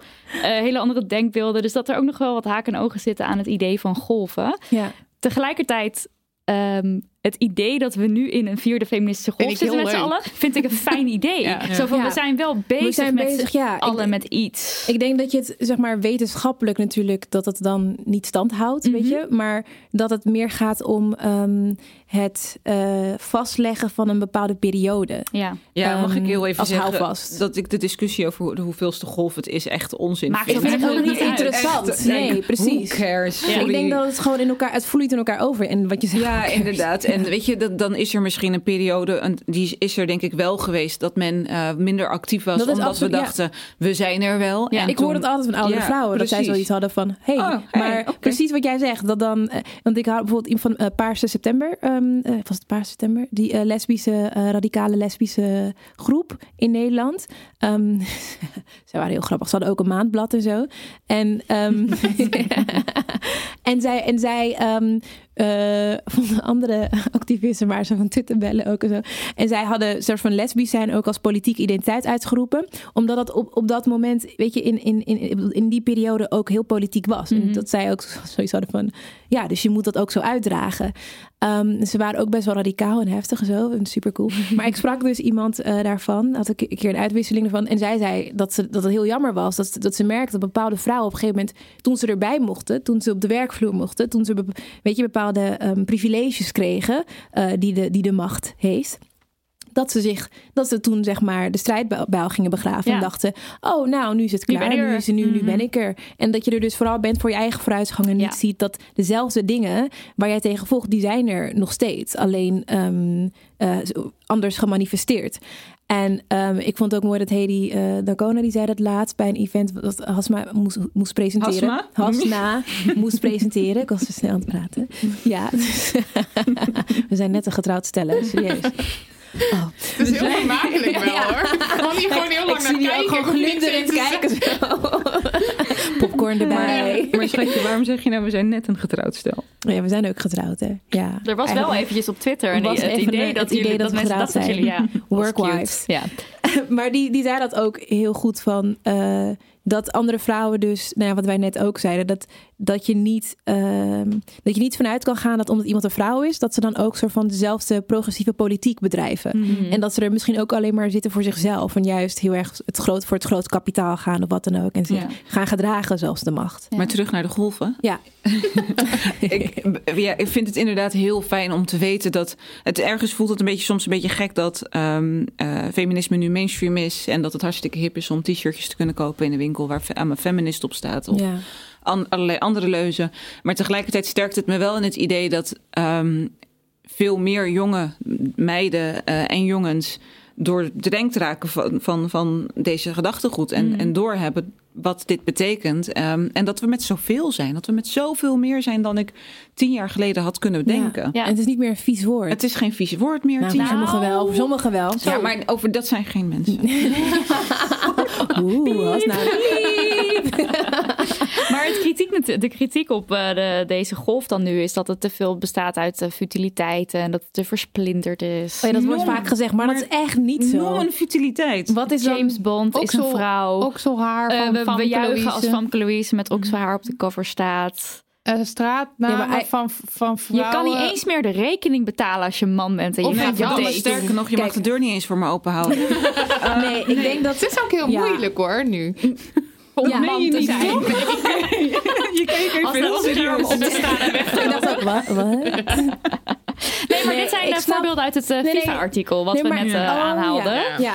Daar staan dit soort dingen dus in. Dat we Ja. dus aan het doorslaan, want we, slaan zijn, want we vinden James Bond blijkbaar belangrijk. En dat we thuisblijfmoeders met z'n allen de, emancipatie eh, vinden Oh tegenwerken. ja, want dat doen wij namelijk Nee, maar ik vind niet. Ik, vind, ik denk dat er verkeerde ideeën bestaan over wat eh, Nou, eh, feministen doen. En ik denk dat ook erg. de ene feminist niet de andere feminist is. En ik denk dat ehm, ehm, sommige dingen lijken misschien heel futiel of banaal. Maar dat heel erg gaat. Kijk, ik denk dat, ehm, dat het verschilt per land. Ik denk dat voor sommige landen eh, bepaalde wetten misschien nog wel nodig zijn. En overigens in Nederland zijn er ook bepaalde wetten nog nodig.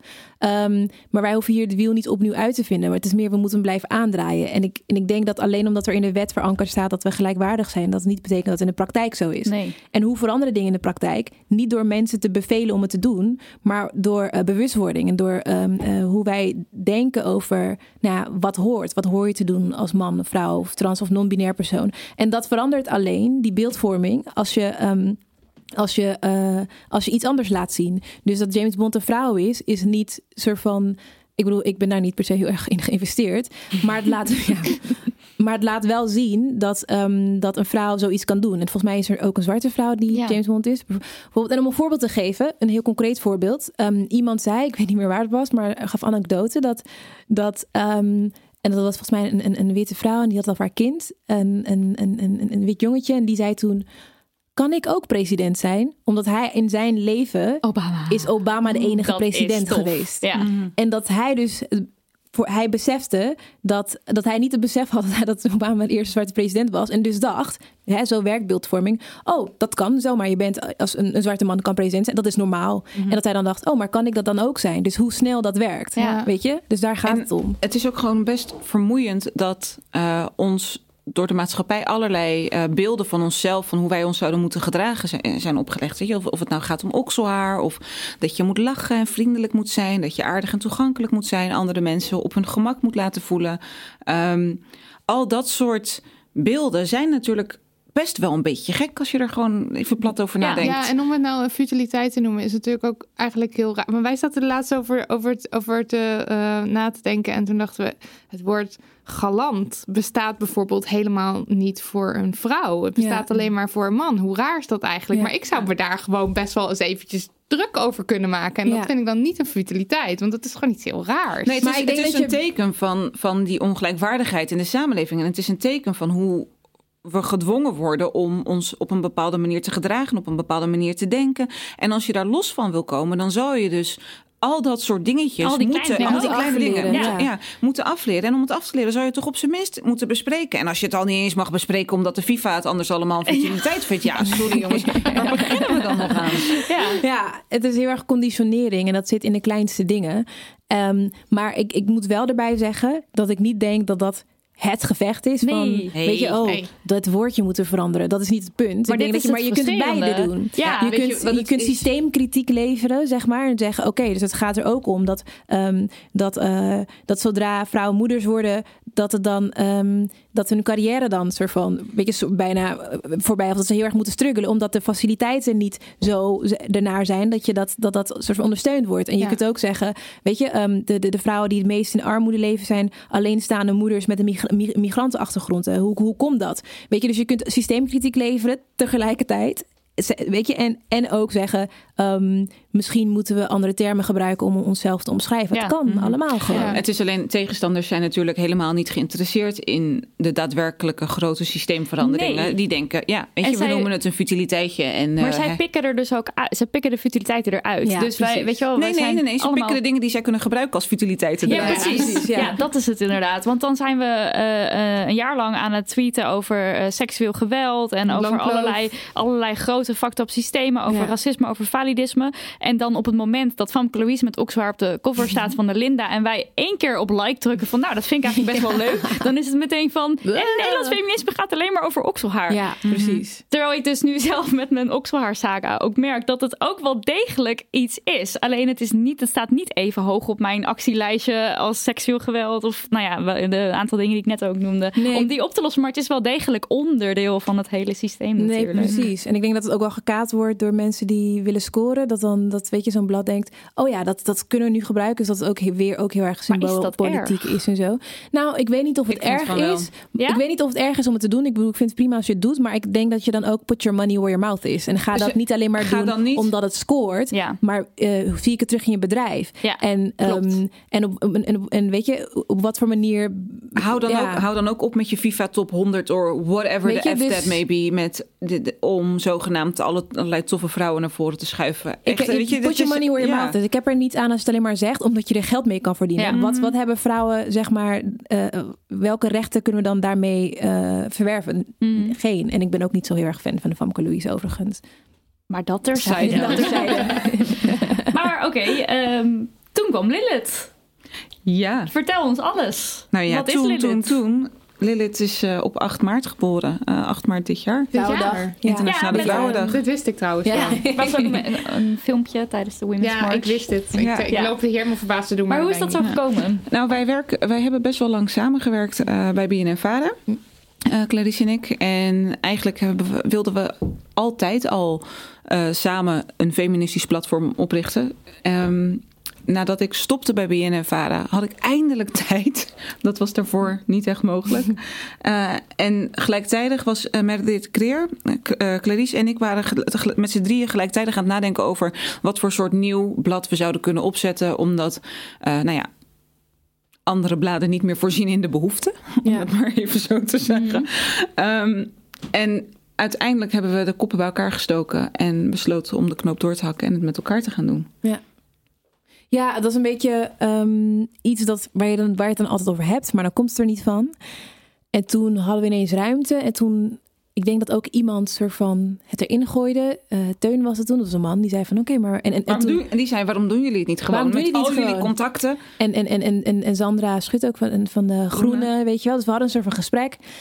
En toen ehm, was het ook ideaal, want ik was dit, dat jaar het VN Vrouwenvertegenwoordiger. En toen was van, oké, dit is dit alles komt gewoon, valt gewoon samen. En dit, weet je, kunnen we in- mijn, in mijn termijn doen. En het dan ook naar een soort van hoger niveau tillen. En ook Mhm. naar het, weet je, internationaal. En, ehm, en want dit is ook wel heel erg wat, wat, er, wat er mist in het ehm, Nederlands publieke En debat en mediadiscours. Jouw functie van VN-vrouwvertegenwoordiger, althans in de, de voorgaande jaren was het tamelijk eh, onzichtbaar. Ja, En nou ja, de- jouw bedoeling is altijd geweest om, oké, ik, ik ga dit doen, maar ik wil dan wel dat Nederland weet dat, dat deze functie bestaat en Ja. wat deze functie behelst en wat de VN eigenlijk in godsnaam doet op het gebied van vrouwenvertegenwoordiging. Ja. Want, want dat was ook heel erg onbekend. Ja, ja dus het, het, viel heel Ja. goed samen omdat, omdat ehm, nou, we hebben bijna best lang in de media gewerkt, als journalist en pro- programmamaker, et cetera.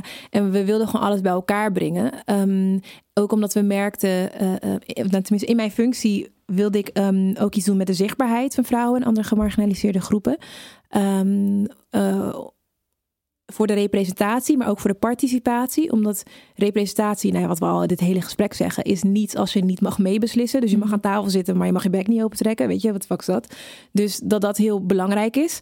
Ehm, en toen eh, ehm, dacht ik ook in deze functie is het juist belangrijk om duidelijk te maken dat, dat, we, dat we dit kunnen doen. Dat, we, dat we, weet je, dat je naar de VN kan gaan en, mag speechen. Dat je zo'n functie hebt en dat je je stem mag laten horen. En op de manier waarop jij dat wil doen. Ja. Ehm, dus, eh, eh, dus alles kwam gewoon, zeg maar, het, het kwam gewoon samen. En toen, eh, toen, en toen ontstond Lilith eigenlijk. En toen, ja, En met Lilith bieden jullie, bieden jullie een platform ook voor andere mensen om eh, Ja, ja juist. te schrijven? ja. Ja. de bedoeling eh, van Lilith is... ehm, in eerste instantie hebben we het met z'n tweeën enorm eh, getrokken... omdat je iets moet opzetten Mhm. natuurlijk. Ehm, maar de bedoeling is wel nadrukkelijk dat we andere...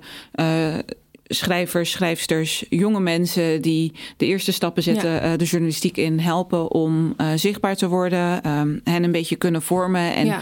ehm, mede ook onze contacten daaraan kunnen helpen om te zorgen dat ze straks ook weer door kunnen stromen. En, ja. En nou, het is meerdere, meerdere dingen. Dus het is eigenlijk, allereerst zijn we een mediaplatform. Dus we, we willen gewoon ehm, een ander perspectief geven op eh, nieuws, politiek, eh, noem maar op. En we zijn een soort van combinatie van lifestyle en eh, journalistiek en, en, en, en politiek. Omdat we denken dat je niet hoeft te kiezen. Dat wordt vaak gedaan als, nou, als je vrouw bent of als je feminist bent, moet je of kiezen of je een soort van lipstick feminist ja, of zo, precies, weet ja. je, high fem. Of dat je een soort van radicaal, activistisch. Nee, Ja. maar wij, wij zijn best wel beide. Als in we houden van mode we houden van om er leuk uit te zien. En we houden ervan eh, om radicaal te zijn. Het is zo jammer dat de mensen van onze outfits niet kunnen zien. ja. We maken een Er wordt ook nooit over mijn outfit gesproken. Dat vind ik echt heel Nee, jammer. maar dat is omdat je altijd naast Hallo. mij loopt en even, dat is in dit huis ja, jouw maar over je Oh ja, serieus? Er worden foto's ook doorgestuurd. Yes! Gelukkig. Ja, geweldig. eindelijk. Dat is geen Erkenning. zorg. Dankjewel. Ja, want je, weet je, we zijn, je bent, zeg maar, nou ook hierin meerdere dingen, bent toch? niet- ja, soort van- je bent niet alleen maar je brein. De Je- mensen die je volgen, die, weten de dit, hoor. Die weten Nee, maar die hebben ook de paniek niet gemist toen je koffer kwijt was. Oh, toen ja. we bij de VN Ze waren bij gingen Van spreken. voor echt gewoon drama. Gewoon drama. Geen kleding, geen make-up, hoe dan? Maar goed, dat terzijde. dat terzijde. Ehm, dus we zijn een mediaplatform. We geven ander eh, perspectief, echt maar vanuit een intersectioneel perspectief. Dus op gewoon, weet je wat er in de wereld gebeurt. Om een voorbeeld te geven, we hebben een, een, een eh, verslag gedaan van eh, wat er in de VN gebeurt op het gebied van vrouwenrechten. Ehm, en hoe erg de Verenigde Staten eigenlijk de VN een beetje gijzelen, omdat zij daar heel veel macht hebben. En omdat Samen met een aantal andere, Samen met een aantal andere conservatieve landen, Rus- Rusland, eh, Saudi-Arabië, eh, Bahrein, Soudaan, het Vaticaan. En dat ze dan de Unholy Alliance noemen ze dat. Haha. Very unholy. Yes. en en ehm, dat ze dan een beetje de VN gijzelen en eigenlijk vrouwenrechten en andere, weet je, mensenrechten, LHBTI-rechten ook een beetje soort van terug willen dringen. Ehm, en dat zegt iets over, zeg maar, de politieke staat van de wereld. Ja. Als in, in het grootste, belangrijkste multilateraal orgaan dit soort, ja, Gijzelingen, gijzelingen plaatsvinden, plaatsvinden. En, en dat, dat is heel belangrijk en dat is nieuws. Maar er wordt niet zoveel over bericht gegeven. Dus dat zie je wel echt ingewikkeld is. thema. het is ook ingewikkeld. Ja. Nou, dus, dus, eigenlijk... dus als voorbeeld. Dus dat is zo'n thema die, waar wij dan wel aandacht aan besteden. Ja. Ehm, en dat willen we dus doen. En, en dat willen we doen op het gebied van eh, mode en lifestyle, op het gebied van politiek, et cetera. En daarbij willen we het door mensen laten doen die minder gezien worden, Mhm. die minder aan bod komen, die minder ervaring hebben. Ehm, dat. En, en daarnaast organiseren we events. eh, over dit soort thema's met Mhm. verschillende mensen die eh, nou, het, ons feministisch gedachtegoed ondersteunen. Nee, een, paar, een paar maanden geleden is eh, Soraya Shamali, eh, de auteur, naar Nederland gekomen. Eh, we Amerikaanse auteurs. een- ja, ze heeft een boek geschreven over woede, Rage We Becomes hebben het er uitgebreid over Ah, gehad. Was, oké, eh, was toen onze nummer één eh, gastkeuze, maar toen kon jij niet. Ik weet niet Oh, of je Oh dat ja, nog dat, ja, dat weet ik nog wel. Oh, sorry Meredith. Maar dat was, oh, dat was gewoon een gedeelde nummer Love 1. you, Meredith. You. gedeelde eerste plek hoor. Dat weet zij wel volgens mij. Ja. We love you, we love you, we love you. Ja, en Meredith is ook een beetje Lilith, want ze was er aan het begin bij. Ja, dus dat eh, ja. Ja, dat ze wist ik niet, ook maar- pluggen en alles. Ja. Dus, eh, ja. Maar anyway, toen hebben jullie die avond Ja. georganiseerd. Er Ja. is ook een podcast overigens van verschenen, dus die kan eh, mensen terugluisteren. Eh, maar wat zijn de grote thema's volgens jullie binnen de eh, Vierde Feministische Golf? Dus waar besteden jullie aandacht aan op Lilith? Is natuurlijk een hele Ehm, brede het vraag is heel ook. breed, Ja. maar ik, ik zou zeggen... eh, ik denk dat het overkoepelende is dus systeemkritiek. En dat, kan al, dat, en dat zijn weet je, verschillende systemen, ongelijke machtsverhoudingen. Ehm, als je het hebt over eh, racisme, over ehm, vrouwenrechten, over eh, klimaat... nou, progressieve politiek zou ik misschien eerder moeten zeggen. Ja, ik denk dat, dat ja, progressieve, progressieve politiek is denk ik het beste. Dus En het kan je gaat, dat een dat beetje is- uitleggen? nou, progressieve politiek gaat dan heel erg over ehm, ehm, de samenleving. En dat je, dat je eigenlijk wil dat iedereen een volwaardig leven kan leiden. En dat je wil dat onze wereld niet vergaat. Of in ieder geval dat alle mensen niet vergaan omdat we onze wereld kapot aan het En maken de zijn. diertjes. Ja. En de dieren. Alle organismen niet vergaan. Ehm, dus heel erg ja, progressieve politiek. Wat je, ik denk dat eh, wat je nu bijvoorbeeld ziet ehm, in, in de Verenigde Staten eh, ehm, met AOC en Ilhan Omar. Dat het heel erg gaat over opkomen voor mensen die aan de onderkant van de samenleving leven. Dat, dat heel erg. En dat, dat, dat proberen wij ook te doen. Vanuit dat perspectief in ieder geval eh, verslag te doen.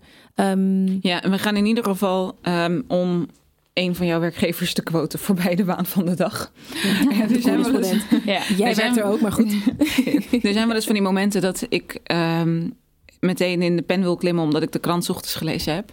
En dan schrijf ik een heel groot stuk en dan zegt Clarice, maar waarom zouden we dit publiceren? Ja. En dan denk ik, omdat ik het geschreven heb. maar dat is niet, dat is niet voldoende. Het, het gaat inderdaad om, die grotere, om de grotere ehm, structuren laten zien. Dus Mhm. dat we ehm, een echt een, een, een reëel andere samenleving voor ogen hebben. Dus het gaat niet meer om alleen de hashtag ophef. Ja. Ehm, en soms mis ik, moet ik heel eerlijk zeggen, wel de hashtag opheffen, omdat ik weet dat dat ook weer iets in gang kan zetten. Hm.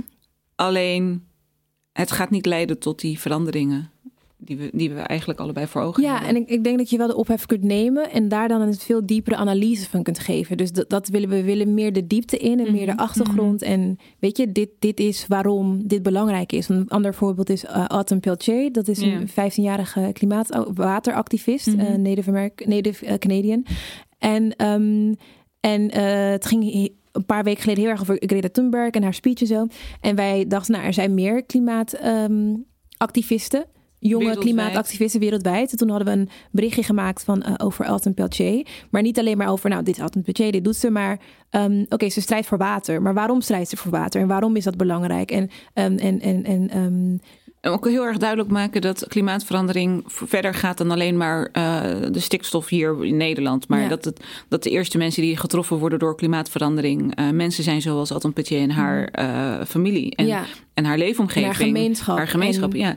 Ehm, En, En- vrouwen ook veelal. En ook in Nederland. En hoe zit het dan in Nederland met water? Dus als we echt soort van de vragen stellen en proberen ook antwoorden te geven die verder gaan dan alleen, oh, dit is gebeurd en Mhm. dit is erg of dit moeten Mhm. we er. Ja. Nou had je net al even over Ilhan Omar en eh AOC. Eh, heb je meer namen waarvan je denkt... Congresvrouwen in, eh, vrouwen die in het Alexandra Amerikaanse congres zitten. Ocasio-Cortez. Eh, zijn er meer namen waarvan je denkt, eh, of Adam Peltier is daar ook eh, een voorbeeld van. Zijn er meer namen waarvan jullie denken van, nou, dat zijn mensen die je moet volgen of die je eigenlijk nu zou moeten, nou niet moeten kennen, maar die goed zouden zijn om te kennen? ja, ik ben In- dus in nooit zo van de Nou, maakt niet uit. Mensen die jullie inspireren misschien. Clarice Karkar. nee, ik ben, ik ben er altijd heel erg, heel erg moeilijk in, want het, is... Nee, ik Er zijn weet- zo, ja, er zijn, er zijn er zo ontzettend veel. Maar bedoel je bekende mensen? Of meer? Ik denk eigenlijk dat we juist minder bekende mensen moeten volgen. Mensen die zeg maar gewoon dagelijkse, weet je, eh, aan dagelijks activisme doen. Mhm. Dagelijks soort van verzet. Omdat dat, dat zijn de mensen die vaak ook dingen veranderen. Omdat Ja. ze tegen, tegen, ja, tegen shit aanschoppen. En ehm, ja, dat zijn zoveel mensen. Eh Olave vind ik, eh, Ja. Olave Olave Bassaboze. Talks Ja. Lava Talks, ehm, eh, Mariam van Out Zwarte Piet, eh, Naomi Pieter, Simone Zeefuik. Eh, nou, heel veel van dat soort mensen die gewoon bij bepaalde bedrijven, organi- organisaties werken of activist zijn en are pushing the needle. Ehm, Jerry natuurlijk, Afria van Kick Out Zwarte Piet, Mitch Assayas, Jessie. Nou, ja, ik heb heel veel... Je gooit er Gewoon, ik gooi gewoon echt een... Ja. Ik voel me nou echt heel erg dat ik dacht, ja nee, ik kan niemand niemand, ik weet het niet. Nee, maar jij dacht dan- niet... Ja, je hebt ook wel mensen, zeg maar, Ja, die, natuurlijk, maar eh, ik denk dan vooral... Check gewoon lilithmac.nl. Ja, ik zat er ook Hele net te goede denken. tip. Ja. Oh, dat heb je heel goed gedaan. Dat is Ja. Heel, ja. Ja. nou, dat. En in jullie dagelijks leven, als je jezelf eenmaal gaat uitspreken als feminist, dus je zegt echt, hallo, ik ben een feminist, eh, lopen jullie dan tegen bepaalde dingen aan? Bijvoorbeeld, eh eigen Mm. voorbeeld op een feestje of zo, en je zegt van, ja, nou, een feminist platform, demo niet. Dat je dan Je gelijk merkt drie mannen zo, pam, Ja, feminisme? wat? Ja. En dan zo, it's on. Nee, discussie. Ja, dat, ja. een aantal jaar geleden had ik dat je wel. pakken. Ja. En een aantal jaar geleden had ik dat heel erg. Ook als er vrienden over de vloer waren die kwamen eten. En dan ergens in de loop van de avond ge- komt het gesprek op iets Op wat een misschien een beetje schuurt Ja. aan het feminisme. Dan zag ik altijd al de blikken zo naar mij gaan van, oh, komt ze? Gaat ze erin? Ehm, ja, en meester Jan dus nog steeds. En meester Jan. Ja. Oh, sorry, meester Jan, ik vind u echt heel aardig. Oh. Maar ehm, nee, ook op feestjes. Er zijn altijd mensen die dan vragen willen stellen. Soms rol ik met mijn ogen en dan denk ik, ja, eh, niet vandaag. Ik ben vrij, laat me met rust. Ja. Maar er zijn ook dagen dat ik er vol in ga. Mhm. Ehm, misschien krijg ik een beetje crazy eyes of zo als ik dat doe. Want mensen stoppen al best wel snel met een soort discussie. Dit- Maar Maar ik denk ook omdat je het zat bent, dat het zeg maar ook is dat. eh, ja, ik, heb het, ik, ik, ik wil niet meer in discussie. Ik ga sowieso niet meer in discussie. Want dat heeft geen zin vaak. nee, maar soms zijn er Maar ook mensen die gewoon een vraag stellen. Ja, precies. Dat, dat doe ik wel. Gewoon wel mensen die op een op respect... een manier dat je denkt, oh, je staat eigenlijk aan de andere kant van het spectrum, maar je stelt me nu een vraag op een bepaalde manier dat ik er eigenlijk wel antwoord op moet geven en dat we dan gaan clashen. Ja, oké. Ja, ik weet, nou, ik, heb jij dat veel? Ik heb dat. Yep. Nou, jawel, je wacht. Ja, mensen willen al, wel altijd in, discussie met mij sowieso, omdat ze dan, omdat ik dan iets heb geschreven, dan vinden ze van, daar wil ik over praten. Dan denk ik, "Hmm, ik heb het geschreven, lees het gewoon. Als er iets van vindt, is prima, maar I don't care. Maar Schrijf maar een stukje naar de krant. ja, weet je dat het niet mijn. Ik, ik denk dat op een gegeven moment als je ook een publiek persoon bent, dat mensen het soort van je soort van publiek eigendom zien. En denk Ja. ook dat het dat het je, je taak is om met hem te Mhm. praten. Ja. En, en dat, daar ben ik dan wel een soort van voorzichtig mee. Maar ik vind het wel ook wel weer ehm, leuk om te horen hoe andere mensen denken. En om daarover in gesprek te gaan en ook toelichting te geven. Want ik merk dat het vaak ook helpt als je toelichting geeft op wat je, wat je zegt of wat je denkt en vindt. Omdat dat anders. Ja, Ik heb Maar- er echt veel te weinig geduld voor. ja nee, ik doe, dat, ik doe dat wel misschien ook iets nee, te dat veel. weet ik. Ik ben er wel eens bij geweest wanneer Ja. jij dat dan doet. En dan denk ik, ja, laten nou. jullie seksistische shit, racistische shit, validist, laat je dat schieten? Of ga je altijd... Ja. Nou, Ja. niet, niet altijd. Ik, ehm, nee. En ik, ehm, eh, omdat ik soms ook gewoon wil chillen. Ik bedoel, het is, kijk, als je, als je zo in je werk al zoveel strijd en zoveel bezig bent en ook zoveel shit over je heen krijgt, wil je niet in je privéleven dat ook de hele tijd moeten doen. Dus ik moet voor mezelf wel grenzen stellen, zeg maar. Ik vind dat dan toch ergens opvallend, want ik heb dat dus helemaal niet. Als iemand iets racistisch zegt of iets seksistisch zegt, dan zal ik daar altijd wat van zeggen. Gewoon Oh, ik zeg het wel hoor. Dan- maar niet, maar niet Ik, ik, ik ga het niet altijd uitleggen. Soms zeg ik ook gewoon, dat is Dat is- ja, seksistisch. precies. Of Ja, dat is precies. racistisch. En als ze dan zeggen, oh, waarom vind je dat dan? Dan zeg ik, google it. Dit is wel, ook wel weer een goede tip. Want ik kan me soms helemaal zo opwinden. En dan. Jullie zijn dan heel eloquent en kunnen alles best wel heel goed verwoorden. valt wel mee hoor. Soms struikel ik ook over mijn woorden. En Ja, dan heb ik te veel speeksel in mijn mond, omdat Soms ik dan heel boos word. Masna in plaats van Hasna. Of Hasna, wat was het? Bijvoorbeeld. Hasma. gebeurt gewoon. Maar ergens heb ik heel vaak nog, eh, ook al hebben we er net een heel boek over geschreven, hoe je dan kan reageren op dit soort dingen. En nog steeds kan ik heel erg soort van het gevoel hebben dat ik heel veel kennis mis. ja. En dat ik dan niet. Je hebt sowieso meer kennis dan degene die het zegt vaak. Dus weet je, dat heb je al. Ja. En ik denk, en plus je hoeft echt niet alles zeg uit maar, te leggen. heel het internet in je hoofd te hebben om eh, iets te kunnen uitleggen. Je kunt Ja. gewoon zeggen waarom je iets, iets van iets vindt. Ja, ik, ik, nou, en ik, moet- ik moet zeggen, als iets echt heel erg seksistisch of racistisch, dat ik er dan wel altijd iets van zeg. Maar ehm, als het soort van net is dat ik denk, huh, dan loop ik gewoon weg of zo. Ja, Want ik zijn denk, soms van die hele soms van die kleine dingen. ja. En, en, want kijk, de grote dingen natuurlijk. Als je echt iets zegt dat racistisch is of... ehm, Maar wat, is, of wat voor kleins zou je dan Iets gewoon bij weglopen? dat iemand zegt zo- van... ehm, vandaag, vandaag zei iemand, we, gingen, we hadden een afspraak ergens. Mhm. En ehm, de receptionist was een man. En hij zei... En hij gaf ons water. Hij vroeg ons of we wat wilden drinken. Mhm, you, you remember. Hij vroeg ons wat we wilden drinken. Ging hij blikjes water halen. En zei hij... Zal ik het voor jullie openmaken of gaat het wel met jullie nagels? Nou, En toen dacht ik... Toen heb ik overigens wel gezegd... We hebben geen nagels. Maar ik dacht... nou, ik moest lachen Ja. omdat ik op dat moment net een heel vies velletje van mijn nagel aan het bijten was. Dus ik dacht dat hij het daarom zei. Ik dacht ook... oh, en ik dacht... Ik zat echt zo heel goor te trekken aan dat velletje. Oh. Heel hasna. Dus dat was het misschien gewoon. Misschien bedoelde hij het niet eens seksistisch. Jawel, hij bedoelde het wel seksistisch. Want hij zei het zo van alsof we lange nagels hadden. Ja. En ik dacht ook nog, dude, ik ben queer. Ik weet niet voor jou, maar ik heb geen nagels. Ehm, maar hij bedoelde het wel zo. Zo van, eh, jullie zijn, eh, weet je, zo van de vrouwtjes met hun nagels. En daar ga ik dan niet op in. Want dan denk ik, waarom? Daar ga ik dan niet op in. Maar andere dingen die wel soort van heel duidelijk seksistisch of racistisch of wat dan ook zijn. Eh, of transfoob. Daarvan zeg ik wel, sorry, wat zeg je? Want ik ben wel iemand die altijd reageert. Dat wel. Maar je kunt niet op alle, je kunt niet iedereen soort van om de oren willen was, wat dan ook. Want het kost jou ook energie. En ja, Ja. wat heb je eraan? Ja, nee, dat is zo. Maar het is ook heel lastig af en toe. En dan zit je in zo'n... Ja. Maar wel, maar dus ik, ik zeg dus niet, zeg niks. Wel als het expliciet is, dan Ja. vind ik wel dat je de verantwoordelijk, verantwoordelijkheid hebt om iets te zeggen. Vooral als je zeg maar uitgesproken bent online of wat dan ook. Of weet je, Mhm. als je eh, dingen maakt en weet je, ik veel artikelen maakt, boeken schrijft, whatever. ehm, dat je dan niet in je dagelijks leven kunt zeggen, oh laat maar. Want weet je, dat, dat, dat, eh, Ja, dat Ja. is toch Ja. een beetje gek. dan is dat een beetje raar dat je dat doet. Ja. Maar je Dus- kan ook eigenlijk bijna niet anders. Tenminste, ik merk het met hoe meer ik met feminisme bezig ben... hoe meer de dingen niet meer kunnen die vroeger Mhm. wel kun, kon, Ja, Maar konden. mensen verwachten het denk ik ook wel vaker. Dat zullen jullie ook hebben. Dat, dat als je met, met anderen in gesprek bent, dat ze. En, ze- en er wordt, wat- wordt iets gezegd. Ja, of, eh, dan gaan de ogen meteen zo... meteen zo. hoppa, Ja, nou, kom er maar in, dames. Ja. Ja. Ja. Ja. En nou ja, dat heb ik in ieder geval met ehm, goede kennissen en familie wel een beetje afgeleerd. Daar doe ik het niet altijd meer bij, omdat ik dan denk, ja, pff, we weten nu wel dat we eh, weten verschillen het. Ja. van eh, ideeën. Ja, je Ja. zit toch aan elkaar vast? Soms. Niet per se. Oh, oké. Nou, en ik denk ook dat, zeg maar, weet je, als je vooral als je zeg maar iemand bent die soort van meerdere gemarginaliseerde identiteiten heeft, dat het ook vermoeiend is. Mhm. Om Mhm. constant soort van degene te moeten zijn die iets zegt. Ja, joh, Constant de ene keer degene ik te moeten zijn stok die, die, klaar die om mensen te slaan Ja. vanwege islamofobie. En dan is het weer wat anders. Weet je, Ja, is- weet je, dus jij moet altijd, ends. het, ja, het, Ja. het rust altijd op jouw schouders. En Ja. soms is het fijn om daar even een break van te kunnen nemen. En Mhm. daarvoor zijn er allies die dat ook zouden, zeg maar, moeten kunnen doen. Maar ehm, je hebt, ik snap wel wat je zegt, maar dat er steeds weer iets bij komt. Ehm, maar ja, weet je, het is een, het is een proces. Net zoals, weet je, het leven is toch een proces. Wat je, wat je, tien jaar, wat je nu weet, wist je tien jaar Ja, geleden ook niet. Zeg Ja. maar, ook over jezelf als persoon, als mens, als wie, wie je bent en hoe je in elkaar steekt. En zo is het ook met feminisme. Het groeit met jou, zeg maar. Ja, Terwijl jij ja. groeit, groeit jouw soort van gedachtegoed, feministisch Wat ik gedachtegoed. trouwens ook. wel merk, is dat als ik.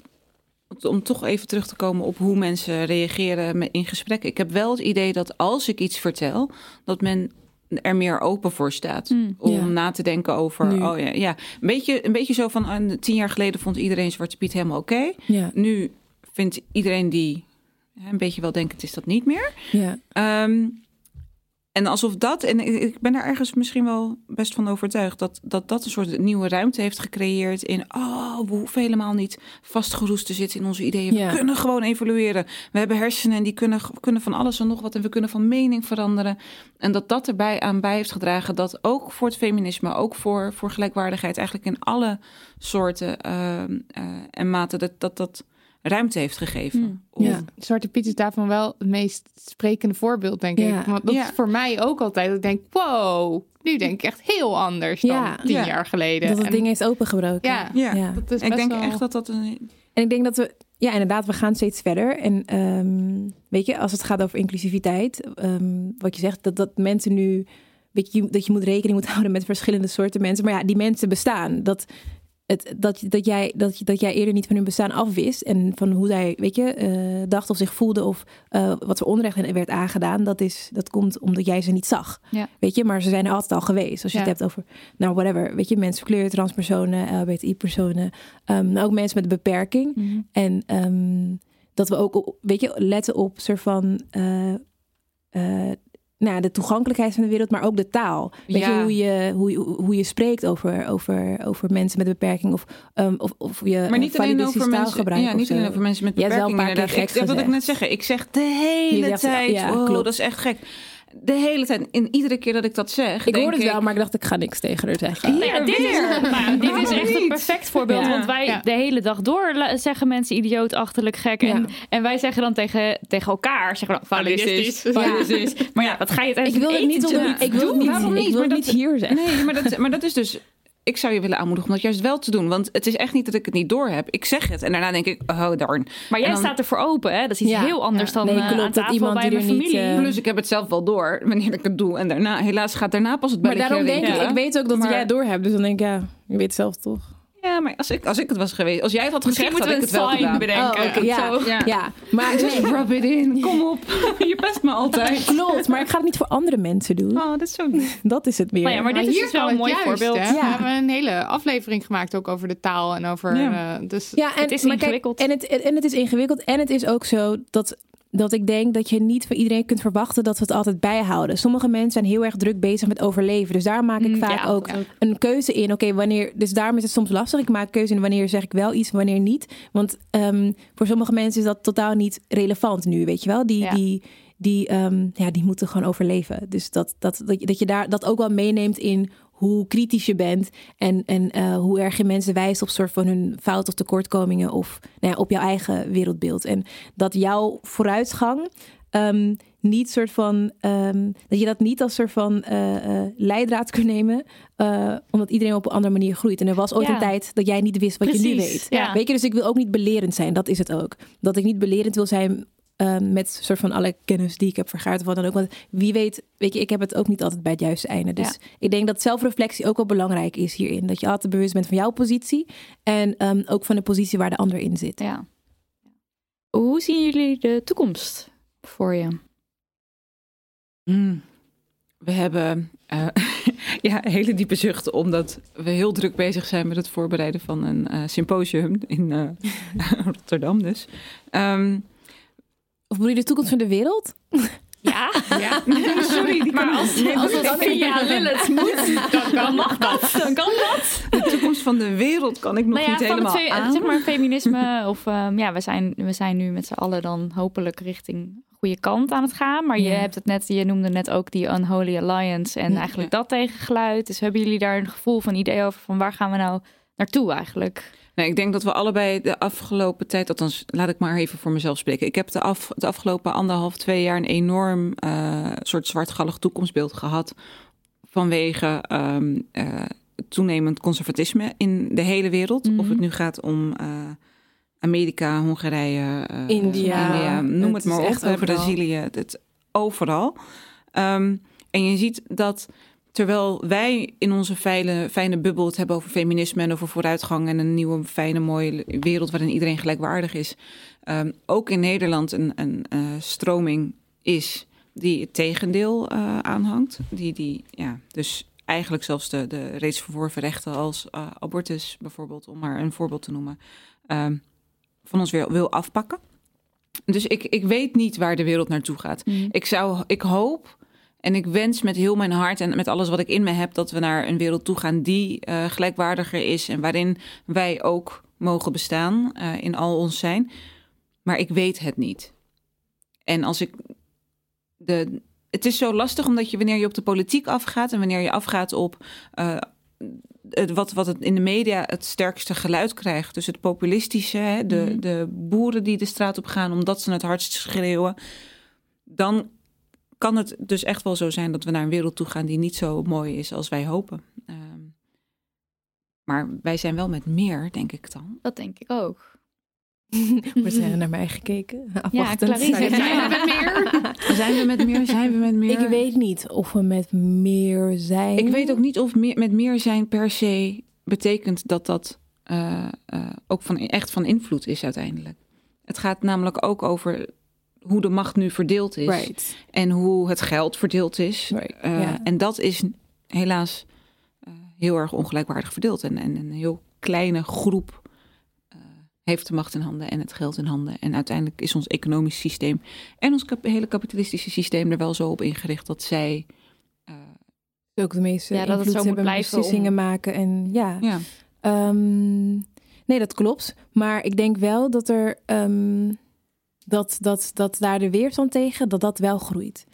En, ehm, en er is altijd weerstand geweest tegen een soort van een scheve machtsverhouding en zo. Maar ik heb nu het idee dat die weerstand ook ehm, macht, zelf macht begint te krijgen. En invloed. Ehm, dat het luider wordt. En ik denk dat het, dat het eh, onder andere door, door de lijntjes eh, komt die korter worden, door sociale media, door internet. Ehm, en ook door een nieuwe generatie die, die, die op de schouders staan, staat van de vorige generaties. Dus we klimmen steeds hoger. We zijn nog niet aan de top, maar we komen wel steeds hoger, heb ik het idee. Ehm, en eh, die, die, die systemen die, die veranderen niet, die zijn er nog steeds. En ze veranderen, niet, niet zomaar. Maar ik, ja, ik denk dat, dat, dat als je kijkt naar, ehm, ehm, naar het publieke debat en waar we het over hebben, dan merk je wel dat er een verschuiving heeft plaatsgevonden waarin, waarin het wel steeds ja, meer mogelijk wordt om het over deze thematiek te hebben. Mhm. En dat mensen zoals wij ook ja, minimaal, maar steeds meer vertegenwoordigd worden. Ja. Ehm, dus, eh, en, en, en ik denk dat die backlash waar we het over hebben, dat opkomend conservatisme, of established conservatisme is het eigenlijk, ehm, dat dat ook als reactie is op soort van de, de weerstand, op de Mhm. emancipatie, op de mensen die zich meer gaan uitspreken, op de mensen die het anders willen doen. Dus het, het, het, het, het, het is ehm, eigenlijk een, een symptoom van hoe krachtig we zijn. misschien. Ja, nou, van, de, macht van de macht die, die, die terugvecht. Ja. Dat, dat is het. Omdat ze, omdat ze zien dat het, dat het zowaar uit hun handen kan glippen, uit hun vingers kan glippen. Ja, maar En- de- dan ons, onze blik ehm, is wel heel erg gericht op eh, zowel Nederland als de Verenigde Staten. Maar wanneer we bijvoorbeeld kijken naar andere landen zoals ehm, eh, Marokko bijvoorbeeld of eh, Brazilië. In Marokko, of- eh, Hajar, die journalist die, Ja. ehm, die, ehm, die eh, ja, in de ze- gevangenis Die, die is opgepakt. en- opgepakt in de gevangenis ja. omdat ze zogenaamd abortus had gepleegd en hartstikke seks fijn heeft dat ze gehad. hartstikke fijn dat ze vrijgekomen is. Maar aan de, eh, allereerst is aan de wet is niks veranderd. Nee, en daarnaast komt ook, is, er, is het ook zo dat alle andere mensen die ehm, vastzitten, Vastzitten, van de die niet vrij zijn die zijn niet Nee, vrijgekomen. precies. Dus maar is- zij wel. het is en een- en de weerstand De gegroeid. Nee, de weerstand is gegroeid. Het is fijn dat zij is vrijgelaten en dat de artsen om haar heen vrij zijn gelaten. Alleen het is een. een ehm, Een incide- actie- incidenteel. Nee, het is niet incidenteel. Het is, het is zo bedoeld. Het is een actie om te laten zien. Oh, maar kijk, het is echt niet vanwege de Hirak-beweging. Het is alleen maar om. eh, om- nee, ik laat deze vrouw vrij. Want kijk, mij, de koning, ik ben eh, oppermachtig. En Ja, ik een luister echt wel naar jullie. Dat, dat Ja. sym- symbolisch terwijl, is. Ja, terwijl het grote probleem. Hm. eh, dat is namelijk de, het probleem van onderdrukking van eh, een heel groot deel van Marokko. Mhm. Ehm, daar wordt niks aan gedaan. Daar wordt niet, dat, dat verandert niet. En dat, dat zie ik dus overal wel in Nee, de dat wereld is terug. overal zo. Dus dat zeg ik, de systemen veranderen niet, Mm. klopt. Maar ik denk dat het geluid tegen die systemen, eh, dat dat wel veranderd is. Dat ja, daar maar, meer maar haalt harder... het wat ge- uit? Ja, maar dat kan ik nu niet zeggen. Ja. Ik denk als Denk het je dat het wat gaat uithalen ik denk in de dat het wat uithaalt als de, als, en dat wilde ik dus zeggen, als die stemmen groeien en als ze meer steun krijgen. Ja. Mhm. En ehm, dus ik ben voorzichtig optimistisch. Ik bedoel, ik, ik zie wel dat, dat het dus heel moeilijk is om systemen te veranderen. Maar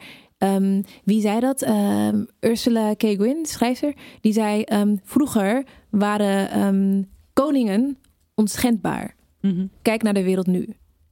Je kan alles veranderen. Alles kan veranderen als we dat willen en als we beslissen dat we dat willen doen. Impeach Trump.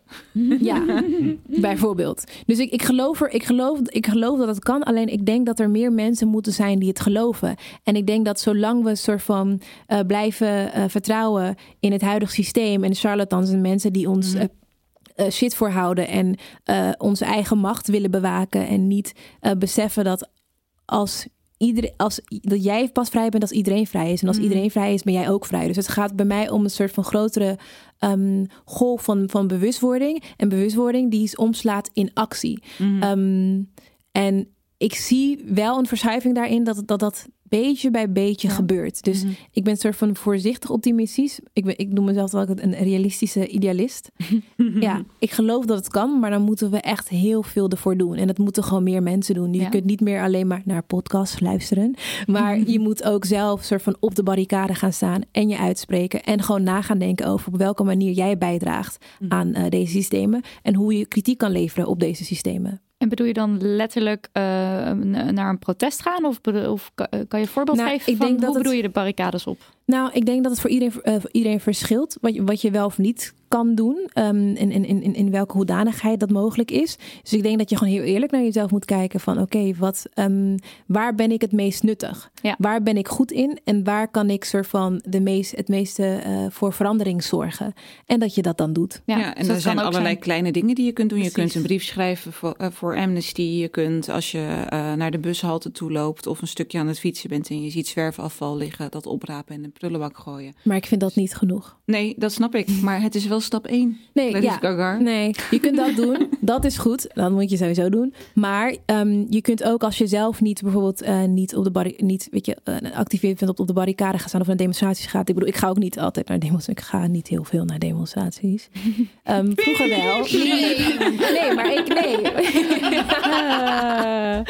maar ik doe het op een andere manier. Ehm, en eh, weet je, meer op een metaniveau. En ik denk dat, dat jij moet vinden wat jouw kracht is. En dat, en dat je soms ook, soms jouw kracht misschien wel zit in het ondersteunen van de mensen met die kracht om wel op de barricade te staan, weet Ja, je wel. Maar waarom zou, dan, waarom zou straatafval opruimen niet genoeg zijn? Omdat je daarmee het systeem niet verandert, alleen je buurt. Nee, als iedereen dat zou doen, weet je Ja, wat maar dat iedereen zou- doet dat niet. Nee, precies. That's why I'm telling everyone. Ja, maar iedereen gaat dat niet doen. Dus je moet het systeem veranderen, zodat... ik, ik ben Ik denk zodat wel dat het we onze luisteraars is. kunnen oproepen om morgen allemaal Ja. een stuk zwerfafval op te Ja. rapen. Dat zijn Ja. dan toch best wel weer veel stukken En dan ook zwerfafval. leuk als er dan... Maar ik snap wat je bedoelt natuurlijk. Dat Er dat verandert niet, het als niet iets... het- Nee. nee, maar Als ehm, alleen je omgeving verandert, verandert het, het systeem niet. Dus eh, Ja. ja. je uitspreken, lieve luisteraars, doe iets. Yes. Go. Komen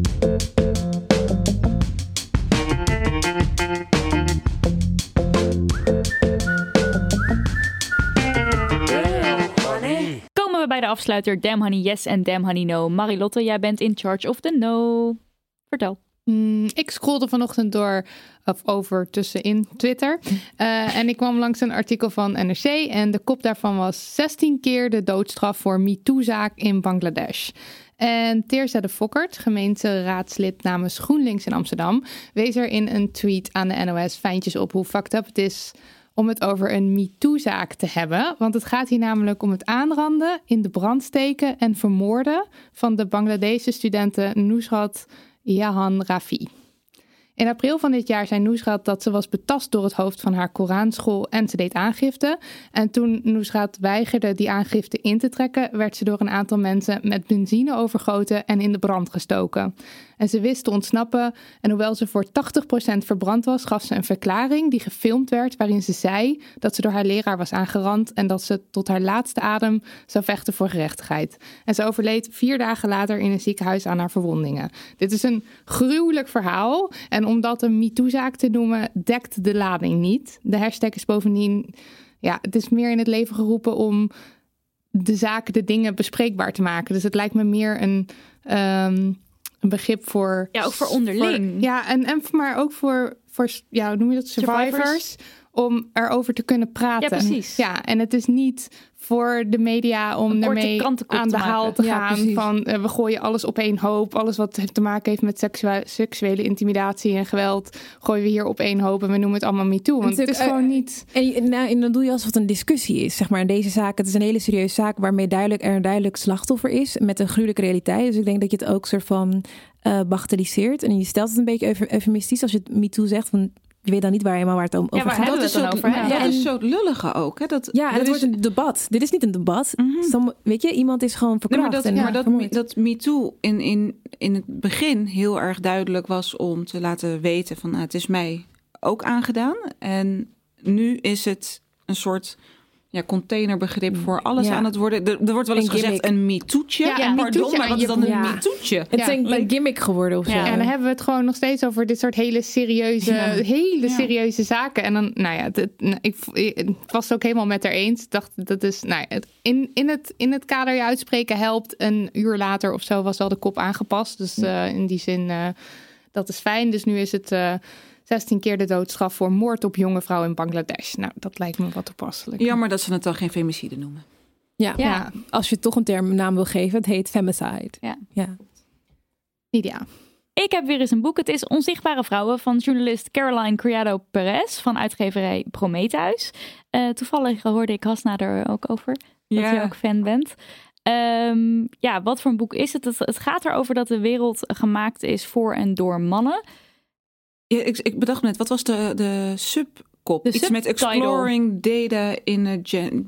Ja, er is een, eh, eh, eh, volgens Caroline, en daar heeft ze echt heel veel bewijs ook voor, is er een gender data eh, kloof. Dus een kloof in hoeveel informatie we hebben over mannen en over hoeveel Ja. informatie we hebben over vrouwen. En dat bijvoorbeeld er nog veel minder is over vrouwen van kleur of vrouwen met een beperking. Dus dat dat ook nog eens subgroepen zijn waar nog minder over bekend is. En dan kan je nu denken van, hè, maar eh, eh, wat, wat is dat dan? Wat heeft dat voor een invloed dan eigenlijk op ons leven? Nou, dat heeft echt door ons hele leven heen heel veel invloed op hoe wij eh, de wereld ervaren als vrouwen. Een paar voorbeelden die ze noemt zijn bijvoorbeeld dat hartaanvallen, hartaanvallen bij vrouwen minder snel herkend worden. Ehm, maar ook, ze geeft ook allerlei, vind ik best wel ja, hilarische, omdat het zo schrijnend is, maar ook daardoor hilarische voorbeelden. Bijvoorbeeld dat eh, Apple in 2014 met heel veel poeha een systeem eh, lanceerde voor gezondheidsmonitoring. En eh, het was een allesomvattende health tracker die zelfs, en ik weet dus niet eens wat het is, molybdeen kon bijhouden. Wat? Molybdeen. Oké. En koperinname. Oké. Maar ehm, eh, geen menstruatietrekker had hij. Ah. Dus eigenlijk alles. Alles Ja. omvattend, maar geen menstruatie. En eh, een ander voorbeeld is dat toen ze Apple Siri lanceerde, dat eh, je ironisch genoeg wel prostituees en Viagra-leveranciers daarmee kon vinden, maar bijvoorbeeld geen plek waar je een abortus kan laten plegen. Hmm. En als je zei, ehm, Siri, ehm, ik ben verkracht, dan zei Siri, ik weet niet wat je bedoelt met ik ben verkracht. Hmm. En dit zijn, ja, ik kan er dan om lachen op het moment dat ik het lees, maar het zijn wel hele sprekende voorbeelden van eh, hoe, er, hoe er vanuit een, een mannenblik gekeken wordt naar het ontwerp van dingen en ook naar onderzoeken. Ja. Eh, en omdat vrouwen ehm, met een hormoonspiegel te maken hebben, we hebben hier al een keer een aflevering over gemaakt over zogenaamde vrouwenkwaaltjes, eh, zijn ze niet handig om in onderzoek mee te nemen. Ja. Maar daardoor is er dus een enorme eh, data gap. Dat is trouwens, Ja. je, je zegt, zijn ze niet handig om mee te nemen? Dan zijn ze- ja. dat, is, dat heb ik mezelf ook best wel lang verteld. Van, oh ja, maar hè, met onze hormoonspiegel, dan is het moeilijk. Want ja, wanneer meet je wat dan? Ja, dat is de realiteit waar de helft van de wereld mee te maken heeft. Dus Dus, je dan moet het je het gewoon maar doen. mee te nemen. Precies, dit is niet mijn maar. persoonlijke standpunt. Het is het standpunt van de ja. wetenschap. Eh, ook bijvoorbeeld zwangere vrouwen, daar is al helemaal weinig data over bekend. Maar Eh, dat, dat gaat dan over wie neem je als de norm, zeg ja, maar. ja, precies. Ja. Ja. En de norm is dus eigenlijk bijna altijd een witte man in heel veel onderzoeken en in heel Mhm. veel eh, ontwikkelingen en alles. Eh, en dat hele boek is gewoon volgepakt met informatie hierover. En het is eigenlijk, het is ook heel deprimerend om het te lezen. Want je denkt van, wow, maar het zit echt, het zijpelt overal in door. Mhm. Nog, sorry, ik ga nog een leuk voorbeeld geven. Dat zijn wc's. Je hebt eigenlijk altijd evenveel mannen en vrouwen wc's ehm, in scholen, universiteiten, wat heb je dan, bioscopen.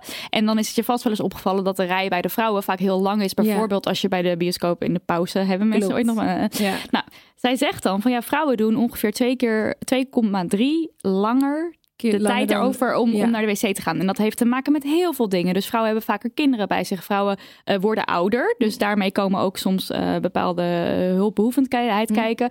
Eh, als ze menstrueren hebben ze natuurlijk allerlei producten die ze nodig hebben. Waar ook weer tijd aan besteed moet worden. Ze kunnen niet gewoon een piemel eruit halen en naar een urinoir gaan. Dus er zijn heel veel redenen waarom dat langer duurt. En toch zie je overal dat er evenveel mannen als vrouwen toiletten zijn.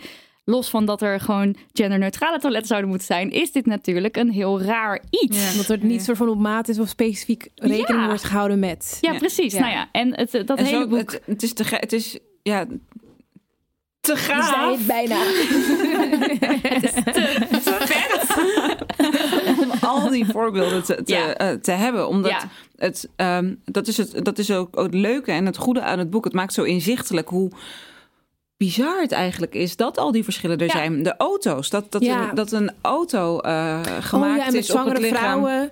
Nou, ja, niet alleen de, dat. de riem kan niet om de zwangere vrouw, maar dat de dummies eigenlijk altijd mannenpoppen zijn. Ja, dus helemaal dus- op de spierwevels en botbouw en alles van. En Ja, daardoor. Dus de kans dat een vrouw overlijdt in een eh, auto-ongeluk is, Is vele malen groter. wanneer ze achter het stuur zit. Of, en dan zwangere vrouwen helemaal. Kamertemperaturen op eh, Ja. kantoren die vijf graden te koud zijn voor vrouwen. Stofwisseling van Of- vrouwen. Ja, Ja. omdat daar Maar geen je, rekening mee ik, wordt ik vind gehouden. vaak met dit soort dingen, ik denk, eh, het is zo frustrerend, we weten dit Ja. en zo.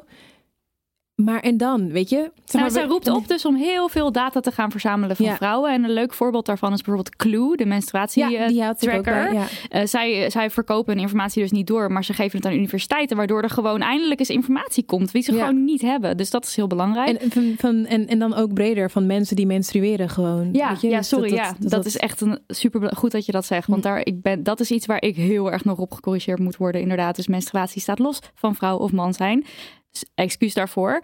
Eh, en wat ik verder eh, tof aan het boek vind, is dat ze zeggen van... ik wil niet, ik wil niet laten zien dat, de, dat, je- dat iemand de boeman is. Maar dit is gewoon wat er gaande is. En het Ja, is niet omdat iemand ja. bepaalt van... we gaan de vrouwen achterstellen of... huh, maar dit is hoe het is en we moeten er wat aan doen. Ja. En dat vind Mhm. ik ook een eh, ja, soort neutrale bak aan data. Ja, gewoon feitelijke. Maar dat, gebeurt ja. ook steeds meer. Ik heb het idee dat vrouwen ook steeds meer dat ze boeken schrijven. Angela Ja. Zaini bijvoorbeeld over de wetenschap. Ehm, en Angela Maas, die volgend jaar vrouwenvertegenwoordiger is. Die doet Oh, met vrouwelijk hart. Ja, cool. Ehm, ja, Zaini Soraya over Shamali wetenschap. Shamali over woede. En dan neemt ze ook dus mee als je trans bent of weet je van Mhm. kleur, non-binair. Ehm um, um, Rennie Edelage, die eh, waarom ik niet meer... Waarom ik niet met langer met, met, met- dat. Waarom ik niet langer why I Why no longer talk, talk about race with, white people. Ja, doe het maar in het Engels. Ehm, en daarin neemt ze ook heel veel data mee. Dus Ja. eigenlijk zie je dat, weet je, dat het een soort van, oké, we gaan, oké, jullie zeggen het is niet zo, we gaan jullie Nu gewoon. komen we ook. Oké, Maar goed, dat zijn, dat zijn de, de eh, nou ja, je zou kunnen zeggen de offline dingen waar ook wel online heel veel aandacht voor is. Maar als je kijkt naar de grotere bedrijven zoals een Google bijvoorbeeld, eh, zij hebben inmiddels dat algoritme al wat meer aangepast. Maar het is best wel lang zo geweest dat op het moment dat je iets googelde over, eh, wat was het wat ik toen ging googelen? Oh ja, Feminist, Feminist. Must Read. I will never, ik zal dat nooit meer vergeten. Ik was gewoon op zoek naar een, een tof boek van een zwarte feminist. Zo, dus ik googelde Black Feminist Must en toen kreeg ik Die. Die. Oh, Ja. als Yep. auto-aanvulling. ja. Dus al dat soort dingetjes, daar, daar zit van alles en nog wat in. En, en Go- Google heeft dat inmiddels een beetje aangepast. Dus deze is in ieder geval verdwenen. Want je kunt dan zelf ook aan, aanklikken dat Niet dat niet helemaal oké is. Ja. Ehm, maar ik denk dat, ja, dat we misschien nog veel meer online met elkaar ook ons kunnen mobiliseren. Zoals die, die wikithons die Ja, Atria ja. wel eens organiseert. Ja, en dat je dan echt de data verandert. En wie Ja. interessant is om eh, te volgen daarover is Senai eh, Gabriel. Die, die is eh ehm ehm, neuro... Wetenschapper. wetenschapper. Dankjewel. Ik kan zien dat we getrouwd zijn. Ehm, en eh, die, die, die spreekt ook over dit soort dingen. Ik heb Ja. hem ook wel eens genoemd in mijn column. Volgens mij had hij laatst een interview eh, bij One World. En die is heel erg bezig met data en, en, en, en de psychologie van data. En eh, ook de biases en, en, en algoritmes. Ja, En- want dat, is, dat ja. heb ik nu niet eens genoemd. Maar die algoritmes, die zijn natuurlijk, dat is heel eng. Want je zou kunnen denken van, oh, maar we gaan een betere kant op. Ja, of niet, we hebben net daar ook lang over gehad. Maar op het moment dat we dus algoritmes baseren op een super seksistisch systeem, ja, dan gaat dat dus alleen nog maar verder zo zijn. ja. Dus een voorbeeld daarvan is dat als je cv zoekt, laat zoeken door een eh, computer voor een eh, topfunctie, dat Ja. je dan dus allemaal witte mannen krijgt. Precies. Dat is gevaarlijk, Nee, ja. maar dat, dat bedoel ik met dat wij wel kunnen veranderen. Maar als alles om ons heen niet verandert, dan Ja. heeft het geen zin. Dan loop je altijd wel tegen een muur aan. En ook denken wij dan dat het onze privé-verantwoordelijkheid is. Wel nee, het is de wereld en hoe die gemaakt is. En Ja. overheden, die moeten dat ook eh, gaan veranderen. Ja. En wij, wij zelf ook hoor. Niet dat je gewoon... Off the hook. En je hoeft You're niet alleen afval te ruimen. hè? Hallo. Eh, Oké, als afsluiter hadden jullie ook nog een Damn Honey Yes. Het is net al kort genoemd. In Arminius eh, Oh ja. gaan jullie een. Wij zo, wat? Wat is Wat dat? was het ook alweer? Wat moesten we Ja. ook weer doen? Wat Vertel weer meer. Jullie gaan een avond organiseren in Arminius Ja. in Rotterdam. Ja, ehm, in samenwerking met Stedelijk Museum Schiedam eh, vindt op 25 november in Arminius eh, de- debatcentrum een hele bijzondere eh, symposium plaats over modest fashion. Eh, op dit moment is er in eh, het Stedelijk in Schiedam een tentoonstelling modest fashion. Dat gaat over ja, mode, maar voornamelijk over een soort echt dat je zelf als vrouw kunt kiezen wat voor soort kleding je aan wilt. Dat, dat eh, naakt niet meer het ideaal is waar je per se in gestopt moet Dat worden. het niet het feministisch ideaal is. Ja, ook en als je dat- ervoor kiest om bescheiden te zijn. Bijvoorbeeld of wanneer je gesluierd door het leven gaat, dat dat, dat een eh, combinatie van van alles kan zijn. Van misschien wel religie of omdat je het mooi vindt of een soort culturele achtergrond. Ehm, en dat dat ook Ja. modieus kan zijn. Dat dat niet, dat dat niet niet als je een betekent. zak moet dragen. Nee, maar ook dat het niet betekent dat omdat je een, eh, een hoofddoek draagt, bijvoorbeeld. Dat uiterlijk of dat, dat, dat er mooi ja. uitzien niet meer belangrijk is Ja. voor je. En, of verzorging of wat dan ook. En er is een hele grote, het is eigenlijk een miljardenindustrie moet ik eerlijk zeggen.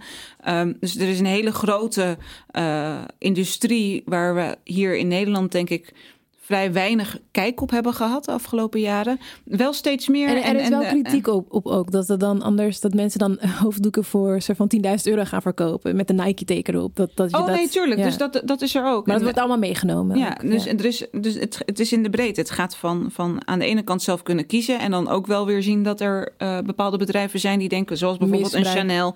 Die denkt, oh, we, we, doen, we maken een mooie capsule collection. eh, speciaal voor eh, ergens in het Midden-Oosten. Eh, zodat die vrouwen ook in Chanel kunnen lopen. Maar ja, het, het, kan alle kanten op. Anyway, ehm, terug naar het symposium.